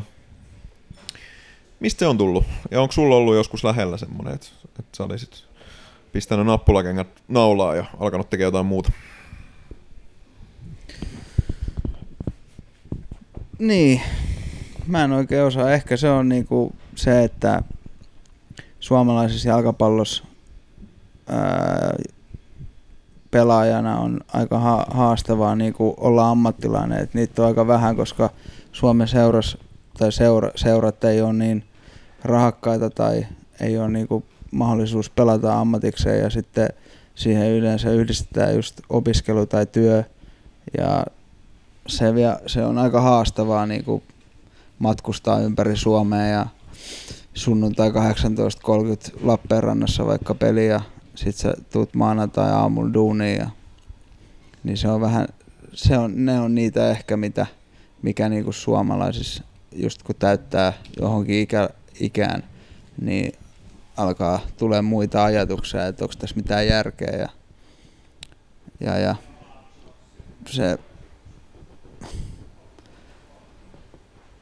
jotenkin niinku, se on vähän myös huolestuttavaa mun mielestä. Et, et. Nyt mä en muista sitä, mitä se kysymys meni. Se oli niin pitkä, pitkä kysymys, mutta lähinnä se, että mikä on saanut sut jatkamaan? Et sä et oo lähtenyt tekemään jotain muuta, vaan sä oot pysynyt, pysynyt siinä jalkapallon parissa. Ehkä se on se, että on pysynyt kunnossa niin kuin silleen pidemmän ajan, että ei ole tullut mitään isompia loukkaantumisia. Ja se niin kuin, et huomaa, että se on kuitenkin vielä niin kuin kiva ja nauttii siitä ja pysyy niin kuin vauhdissa mukana ja saa niin kuin että on saanut pelata. Pelaaminenhan on kuitenkin se asiajuttu, että sitten kun loppuu se niinku peliaikaakin tässä iässä, niin sittenhän et sä varmaan osaa enää nauttia siitä eri tavalla, mutta sitten taas toisaalta, jos sulla on roolis, rooli semmoinen joukkueessa, se pitää myös olla se joukkueessa semmoinen rooli, että sinne on arkena tai arkisin, se arki on aina niinku kivaa eikä se ole raskasta, niin silloin se on. Mutta on mulla tossa ollut yhtenä kesänä oli kyllä semmoinen tilanne, että, että nyt, nyt nostetaan. Onks, nyt, nyt on se tilanne, kun nostetaan kissaa pöydällä. Nyt nostetaan kissaa pöydällä ja nappulat naulaa jostain hommaa ja muuta.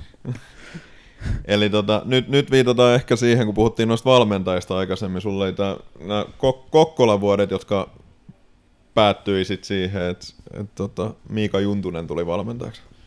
se, on, se on Miika. Miika, Miika. Ää, en mä tiedä, voiko mä siitä mitään semmoista niinku hirveästi sanoa muuta kuin, että et se kertoo varmaan aika paljon loppupeleissä, että kun se asia tapahtui, niin mä olin valmis niinku lyömään kaiken niinku silleen, että mä lopetan jalkapalloa, jos mä jatkan tässä. Et se, niinku, se kertoo varmaan, ei, ei tarvitse se enempää sanoa.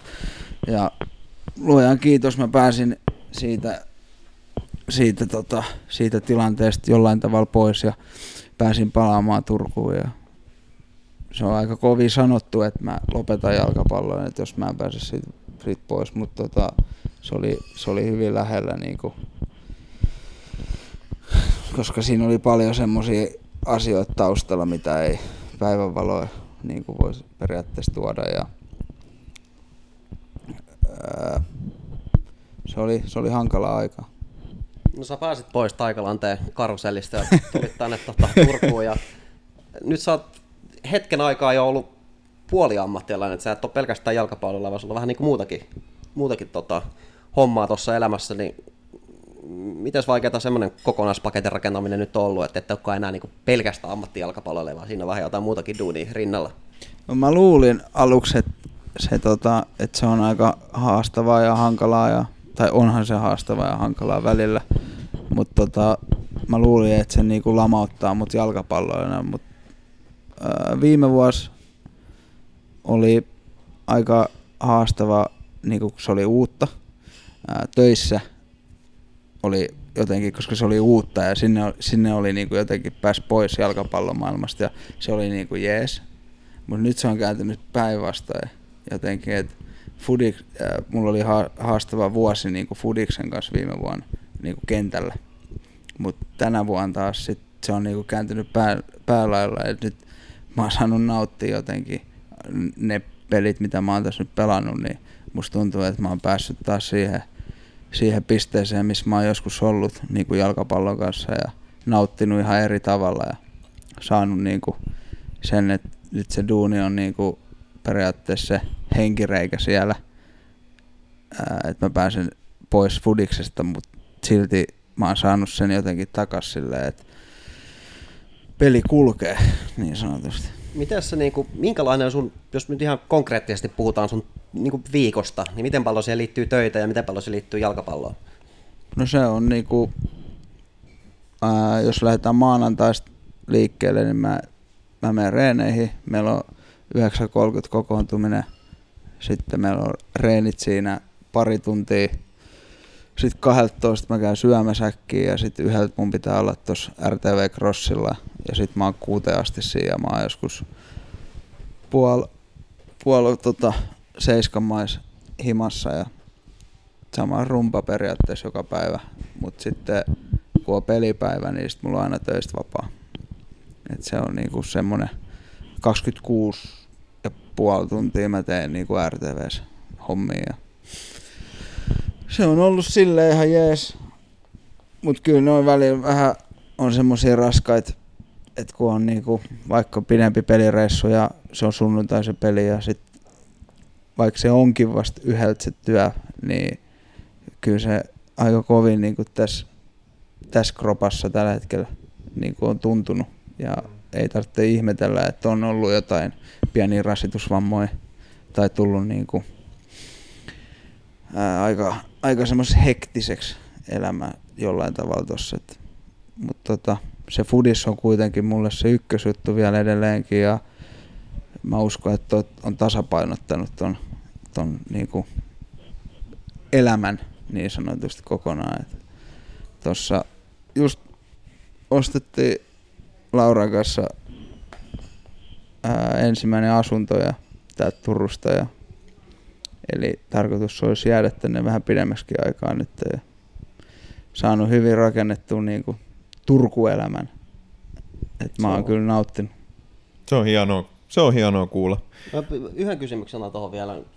Mitäs toi tota, päiväthän on siis yllättävän pitkiä. Mä luulin, että se puolematteluus tarkoittaa, että sulla on paljon vähemmän töitä, mutta työpäivät on niinku pidempiä kuin meillä normiarkiduunareilla jopa. Mutta mitäs tota, kun kausi loppuu, niin joukkuetreeneistä on lomaa, niin saatko sä työnantaja tota lomaa vai painatko sä ihan niinku kolmesataakuusikymmentäviisi päivää vuodessa, nyt ihan totta kai viikonloput sun muuta, mutta duunia vai onko se joku semmoinen hetki, missä vähän niinku hengähtää ja palautuu ja unohtaa kaikki työt kokonaan?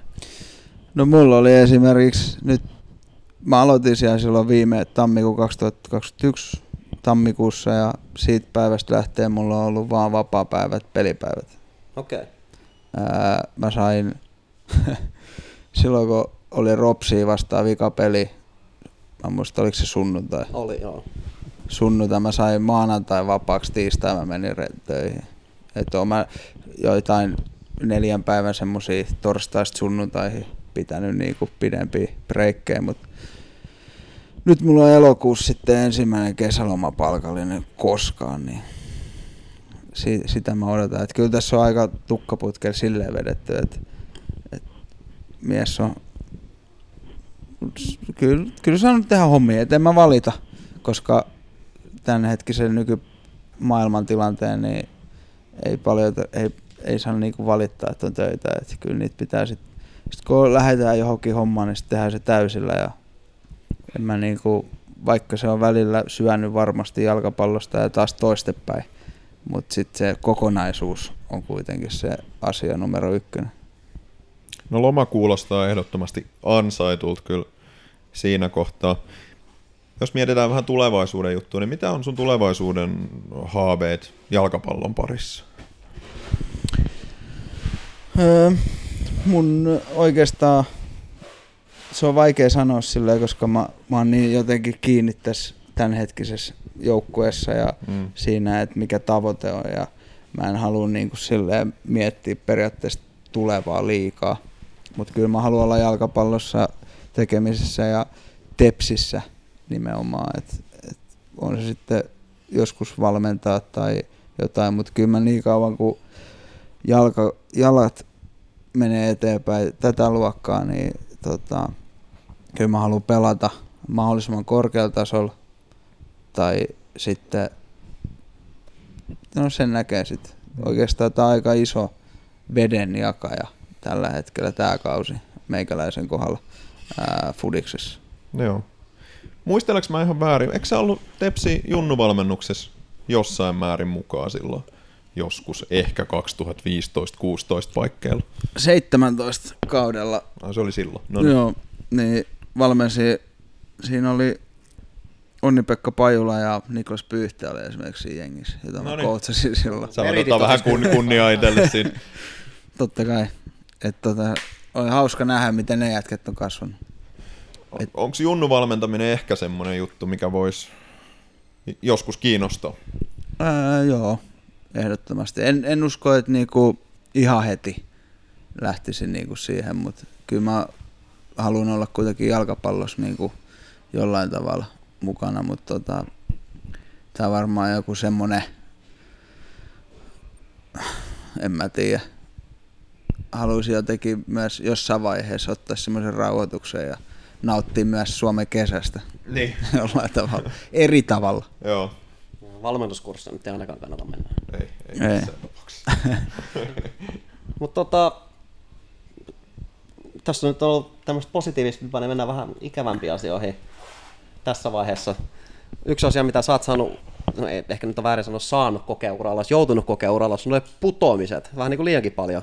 Ne on tullut aika tutuksi sulle, niin mennään nyt suoraan asiaan. Tässä on tämmöinen ytimekäs kysymys, että millainen on, millaista putoaminen on? Niin. En mä... Ihan hirveet. Ihan niinku, se vie kaiken, kaiken niinku periaatteessa siitä, mitä sä oot tehnyt, niin sen, se vie sen niinku kaiken pois. Et se, se tappaa henkisesti ja fyysisesti ja se vie niinku... Ja mä en ymmärrä, en, en tiedä sitten, mulla on ollut joku tosi huono tuuri siinä, että mä oon ollut semmoisissa joukkoissa, mitkä on tota, tippunut ja oon jopa miettinyt moneen kertaan, että kun me noustaan, niin mä en lähde siihen ehkä enää mukaan sen takia, että siinä on vaan joku tuuri juttu, että meitsi tiputtaa taas sitten tepsi, niin mun sydän ei enää kestä sitä. No siitä ei varmastikaan ole kyse, mutta mitä sä oot niissä tilanteissa sitten tehnyt? Mitä? Jokainen pelaaja varmaan vähän eri, eri tavalla sit toimii siinä, mutta et mikä on ollut se sun tapa? Ootko sä yrittänyt päästä kokonaan irti jalkapallosta? Ootko sä ehkä halunnut viettää niiden pelikavereiden kanssa aikaa? Mikä, mikä se sun juttu on ollut sit siinä kohtaa? No yleensähän kausi on niinku loppunut siinä, siihen niinku, tai on loppunut aina ja sehän on niinku... Se on jännä niin kuin silleen, että yleensä siinä on mennyt sitten aika monta päivää niin kuin, ää, ei juhliessa, mutta juhliessa mm. silleen eri tavalla. Ja sitten sit se pettymys on niin kuin, se on, se on jännä, että se menee niin kuin, sen niin kuin, sitä osaa jotenkin sitten sen, kun on viikko mennyt siitä vikasta pelistä, kun sä oot ollut ihan ämpäri jossain, jossain jutuissa ja sitten tota, tulee se yksi maanantai, niin sit, sit se vasta iskee niinku, kun oikeesti nyrkillä ja siinä on aika masiksis kyllä niinku muutaman viikon ja se on hankalaa ja kaikki on niinku hankalaa, mutta sitten kun sä oot ollut futaaja ja mullakin on yleensä loppunut aina sopimus siihen, niin sit sitten kuitenkin niinku sitä on kasannut jotenkin silleen, että kun on halunnut, halunnut, halunnut pelata vielä sen jälkeenkin ja se on niinku se asia numero ykkönen, niin sitten on vaan pakko olla päässyt yli mm. ja eikä miettiä mitään. Et se on jännä, niinku, mun pahin, pahin niinku tippuminen oli kaksituhattakahdeksantoista ehdottomasti, kaksituhattayhdeksäntoista ei tuntunut missään, koska se oli Tepsi, joka voitti. Ei niinku, mä voin sanoa suoraan, vaikka se tuntuu kuinka pahalta mm. Ää, K P V-jätkeen kuule, mutta mä haluan sanoa se suoraan, mutta se, se ei niinku, se ei rehellisesti, se ei tuntunut missään. No sä vastasitkin Janne Hirvasalon kysymykseen, että pudonnut Tepsissä ja Tepsiä vastaan, että kumpi pahempi, no siihen tuli vastaus, mm. mutta sä mainitsit, että yleensä, no putominen tapahtuu, se varmistuu kauden vikasmatsissa, no, että sopimus loppuu, kausi loppuu, yleensä lomat alkaa, mutta käsitteleekö joukkueessa sen tapahtuman niin kuitenkin yhdessä, että sitten te pelaat saman tien liukeneen muualle, vaan te jotenkin no yhdessä jotain saunaeltaa tai kauden päätöshommaa, vai miten se niin kuin yleensä hoituu? No kyllä, kyllä meillä juhlitaan, oli... mutta ei juhlita. Niin, että kyllä me joukkueen kanssa yleensä riippuu joukkueesta, mutta kaksituhattakahdeksantoista meni se seitsemän päivää ja sitten jotkut jaksoja, jotkut ei ja sitten se vaan niinku... Se vaan niinku hävii sitten jollain tavalla siitä, että jotkut jatka, jatkaa siellä seurassa ja jotkut ei jatka ja siitä mennään eteenpäin ja ei, ei sitä hirveästi kyllä, ei, ei muista niinku niitä hetkiä siinä sillä niinku muuta kuin sen ärsytyksen, mm. että miten se on mennyt. Me ollaan esimerkiksi käyty jossain ulkomailla yhdessä ja sit se on vaan niinku vedetty se paha olo periaatteessa pois sillä, mutta sitten jokainen pelaaja on varmasti, tai mä oon ainakin käynyt henkilökohtaisesti ne pahat olot niinku ihan keskustelemassa ihmisten kanssa, jotka osaa auttaa. Mm. No, mitä se mutta tavallaan se just, että et, et ole jäänyt niinku yksin niiden juttujen kanssa, vaan ne on sillä porukalla, ootte, ootte ollut siitä, että et pelaaja ei jää sen pettymyksen, sen pahan olon ja sen kanssa yksin. Joku. Tai joku voi haluta jäädä, mutta sä et ole halunnut. Ei, ei, en ole, ja just näin, juttelemalla se selvii niin kuin kaikissa asioissa elämässä. Et mitä jos, jos et sä juttele ihmisille ja sä vellot siinä pahassa olossa, mm. niin se on hankalaa. Että mm. et kyllä sun täytyy vaan, niin, kyllä, kyllä sitä on niin kuin kuullut vittuilua aika paljon, mutta se myös niin kuin on karastanut varmasti mua ihmisenä. Ja, ää, joka, jokainen, joka tippuu ja pettyy, niin kuulee myös sitä ää, vittuilua aika paljon toisilta ihmisiltä. Niin jotkut ottaa sen varmasti hankalasti ja jotkut ottaa sen semmoisella niin kuin just, että se kasvattaa vaan sitä. Että esimerkiksi just kaksituhattakuusitoista, kun me oltiin karsinnassa Interia vastaan, niin se, oli, se on ollut niin kuin mun pahin pettymys tähän asti.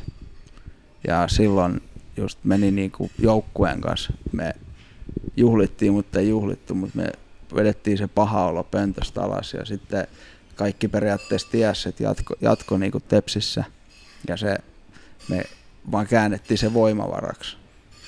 Ja sitten kaksituhattaseitsemäntoista, kun me vaikka noustiin, niin ei me usko, että me edes juotiin niinku alkoholia, me vaan nautittiin siitä mm. fiiliksestä. Mutta sitten pet- silloin kaksituhattakuusitoista me juotiin alkoholia aika paljon. Että se kääntyi niinku toistepäin. Niin, no tässä on nyt vähän samoin vipoa tässä kaudessa, kun viime kaudella oli aika iso pettymys ainakin meille se Rovaniemen reissun jälkeen, ja nyt toivottavasti se sitten samalla tavalla käännetään voimavaraksi ja saadaan vähän samanlainen kausi kuin kaksituhattaseitsemäntoista. Mutta siitä tuli mieleen, että miten se tota, esimerkiksi viime kauden jälkeen, eikö sun loppunut sopimus siihen Rovaniemen matsiin, ei ollut jatkosopimus siellä silloin, niin miten nopeasti se fokus sitten kääntyy siihen tulevaan kauteen, palataan treeneihin ja muuta, vai ottaako se aikansa, että hetki unohdetaan jalkapallo kokonaan ja sitten aletaan miettiä, että mitä seuraavaksi tehdään? Vai oliko sulla heti semmoinen fiilis, että kyllä mä tästä nyt niin kuin Tepsissä jatkaa ja uutta sopimusta kehiin ja treeneihin vaan heti kun ne alkaa? Mulla oli kyllä semmoinen silloin heti kun se pilli vihelsi, että tämä ei lopu tähän. Et en, en mä niinku, ei, ei olisi ollut mun kohdalla tarina niinku vielä valmis. Et mä koin heti, heti niinku, ennen kuin me lähdettiin Rovaniemelle, mä koin, että mulla on niinku annettavaa vielä itsestäni aika paljon. Ja, ja tota, toivoin, en, mä en pelannut siinä pelissä, mutta toivoin, että oltaisiin menty karsintoihin ja oltaisiin sitä kautta noustu ja tehty asioita oikein. Ja se oli niinku, mun mentaliteetti oli se, että mä jatkan Tepsissä koko ajan. Niin totta, nyt kun muistan, niin sä et tosiaan pelannut siinä matsissa. Niin. No, se oli kyllä aikamoinen reissu sekin, oltiin Rovaniemellä. Mulla ei ollut maanantai vapaa, vaan mentiin maanantai töihin sieltä melkein suoraan asemaan. Ei, oli mulla maanantai vapaa, ei me tultu maanantai aamulla takaisin. Miten se meni? Sunnuntaihan se peli oli. En mä, mä en enää no, muista. Ra- no joo, rankka reissu oli. Kyllä.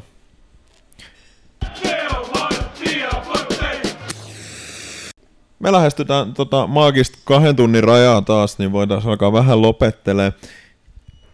Täytyy sanoa, että ikinä ei olla saatu niin paljon kuuntelijakysymyksiä kuin tällä kertaa. Eli tota, ihan, sellainen... ihan kaikki ei ehditty ottaa, mutta otetaan tähän loppuun muutamia tällaisia. Niin kuin nopea tykitys, että nopeat vastauksia käydään kysymyksiin läpi. Niin. niin. Joo. Käy. No otetaanko tästä heti Joona Kuula kysyy, että mikä on sun paras muisto pelaajauralta? kaksituhattaseitsemäntoista nousu ylivoimaisesti. Se on kyllä, mun täytyy ehkä sanoa, että se on myös kovin matsi, missä oh, mä oon ikinä oh, ollut. Oh. Että et kyllä tossa vaikka kappikin on käyty voittaa ja silleen, niin se, se niinku fiilis siellä ja se koko päivä, niin se, ne oli kyllä sellaisia, sellaisia tunteita, että huhhuh. se oli, se oli uskomaton. Se oli hieno, hieno päivä. Se oli hieno. Ja. No Hirvesalo, Janne, sitten tähän meidän podcastin negatiivisen pohjavireen sävyyn sopivasti kysyä, että ottelu, minkä haluaisit unohtaa?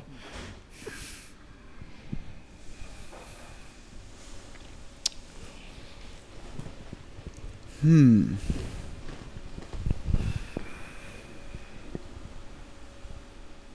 Karsinnat kaksituhattakahdeksantoista. Joo, ne voisin mäkin kyllä unohtaa. Joo, Joo sama. No, otetaan tuosta nimimerkki Pastori Poninen kysyy, että ketä T P S-pelaa on tehnyt suurimman vaikutuksen suhun sun T P S-urasi aikana? Ihmisenä vai pelaajana? No voit vastata vaikka molemmat. Niin, vaikka molemmat.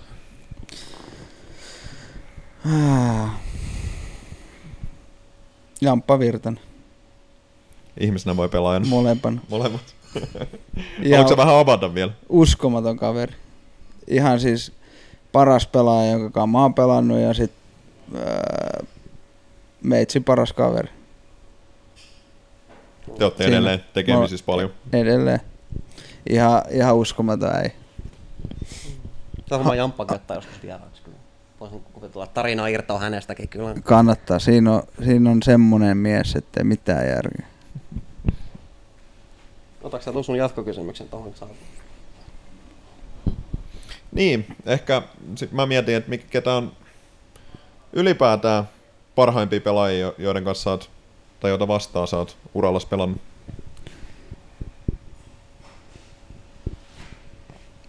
Niitä on niin paljon, että mä vastaan vielä tuohon edelliseen kysymykseen nopea. Onni Valkarikin on myös siinä, niin kuin, joka on tehnyt muuhun vaikutuksen. Mm. Äh, parhaat pelaajat ja mä sanoisin äh, ehkä paras pelaaja vastaamaan pelannut on Gareth Bale. Joskus junnumaajoukkueessa. Ja sitten kenen kanssa mä oon pelannut, niin Jamppa Virtanen, Onni Valakari, Ilari Mettälä, Sami Rähmänen, Mika Ääritalo, Kappe Hämäläinen.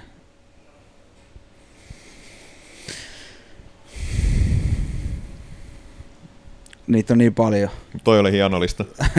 Mä olet kaikki hienolista. Turusta. Niin, mutta onko mä ymmärtänyt oikein, että sä, silloin kun Onni pelasi Turussa, niin te olette kämppäkavereita? Joo.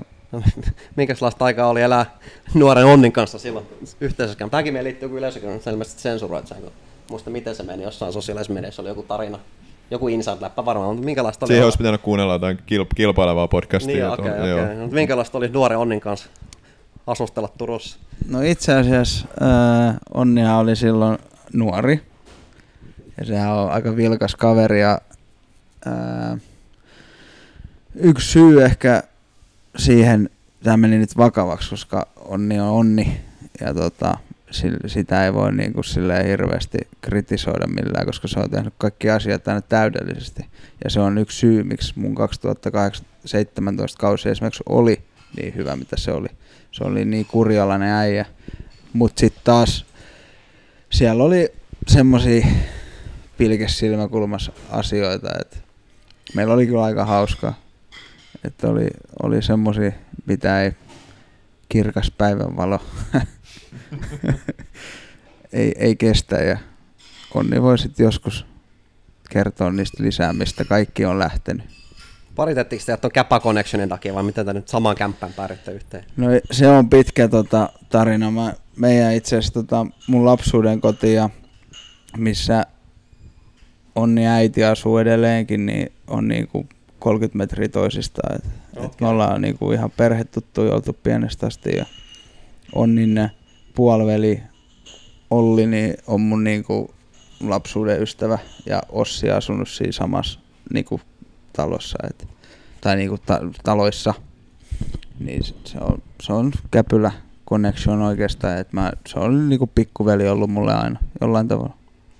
Varmaan Onni uraa seuraat vieläkin aika tarkkaan, ulkomailla Kyproksella vaikuttaa. Niin. Kyllä, se on, se on hieno mies.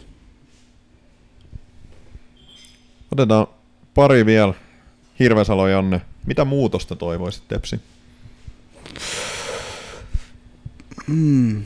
Tämmönen helppo kysymys tähän loppuun. Oo, niin on tämä kevyt helppo. Kyllä mä jotenkin toivoisin vielä niinku intohimoa lisää jollain tavalla kaikilta.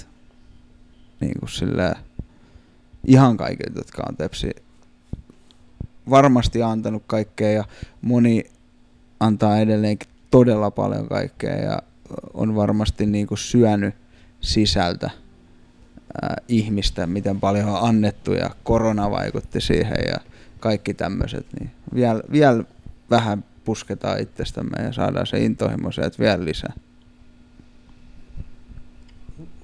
Sulla oli joku vielä grande finale kysymys. Grande finale, mun mielestä tämä on aika, aika hyvä tämmöinen tähän loppuun. Oot tuttu näky myös naisten peleistä. Koetko, että on vain yksi T P S?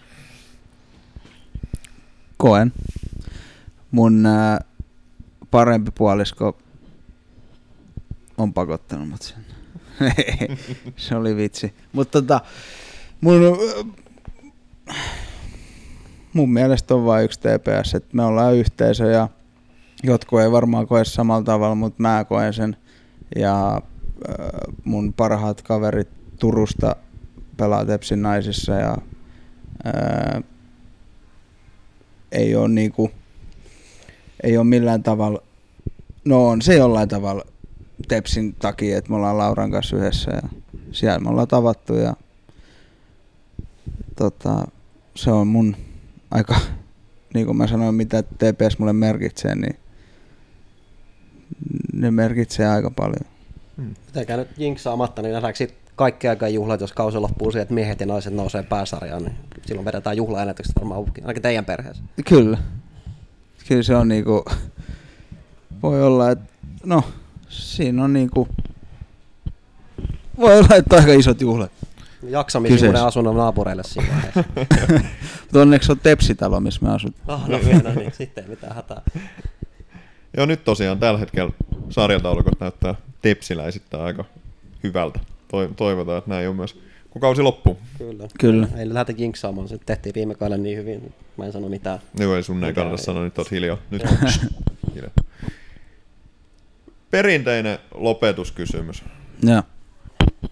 Mitäs terveisiä haluaisit lähettää kannattajille? Totta, niin kuin mä aina sanon, että pelkkää rakkautta Tepsi kannattajille, että, että mä tota, oon kuitenkin saanut kokea sen tuen, mitä, on, niin kuin, mitä mä oon saanut Tepsiltä ja Tepsi kannattajilta ja on ollut varmasti vaikeita hetkiä Tepsi kannat, olla Tepsi kannattaja ja ollut niin kuin tässä jo kahdeksan vuotta sen matkan, minkä mä oon ollut tässä, että on ollut tosi vaikeaa ja kyllä niin kuin loppupeleissä intohimo ja kiitos, mikä niin kuin me kaikki te- tehdään kuitenkin Tepsille sitä asiaa, niin se, se, se niin kuin loppupeleissä on se kaikista tärkeä asia ja haluan niin kuin tuoda sen esille myöskin, että kyllä me kaikki pelaajat ja kaikki, jotka toimii tuon joukkueen ympärillä, niin tehdään, yritetään tehdä parhaamme ja halutaan tehdä tästä. En sano sitten, että olla, onko se oikein tai väärin, mutta yritetään tehdä tästä sillä, että kaikki nauttisi ja ei menettäisi yöunia. Ja sitten kun joskus Joskus asiat menee huonosti, niin muistaa vaan, että se on sitten kuitenkin vaan jalkapalloa ja se niin kuin, että me ollaan, haluta, haluaisin vaan, että me ollaan kaikki yhteistä suurta perhettä. Näihin sanoihin on erittäin hyvä lopettaa. Kiitos Juri Kinnunen, kun lähdit haastateltavaksi. Tämä on ollut tosi mukava, mukava jutustelu. Kiitoksia. Kiitos. Tervetuloa podcastin vakiovieraaksi ensi vuonna. Kun mä tuun ja sit mä... Pari keskikenttämiestä siirtyy nappulakenkä podcastin pariin. Niin. Niin. Mä lupaan tulla. Hyvä. Kiitoksia.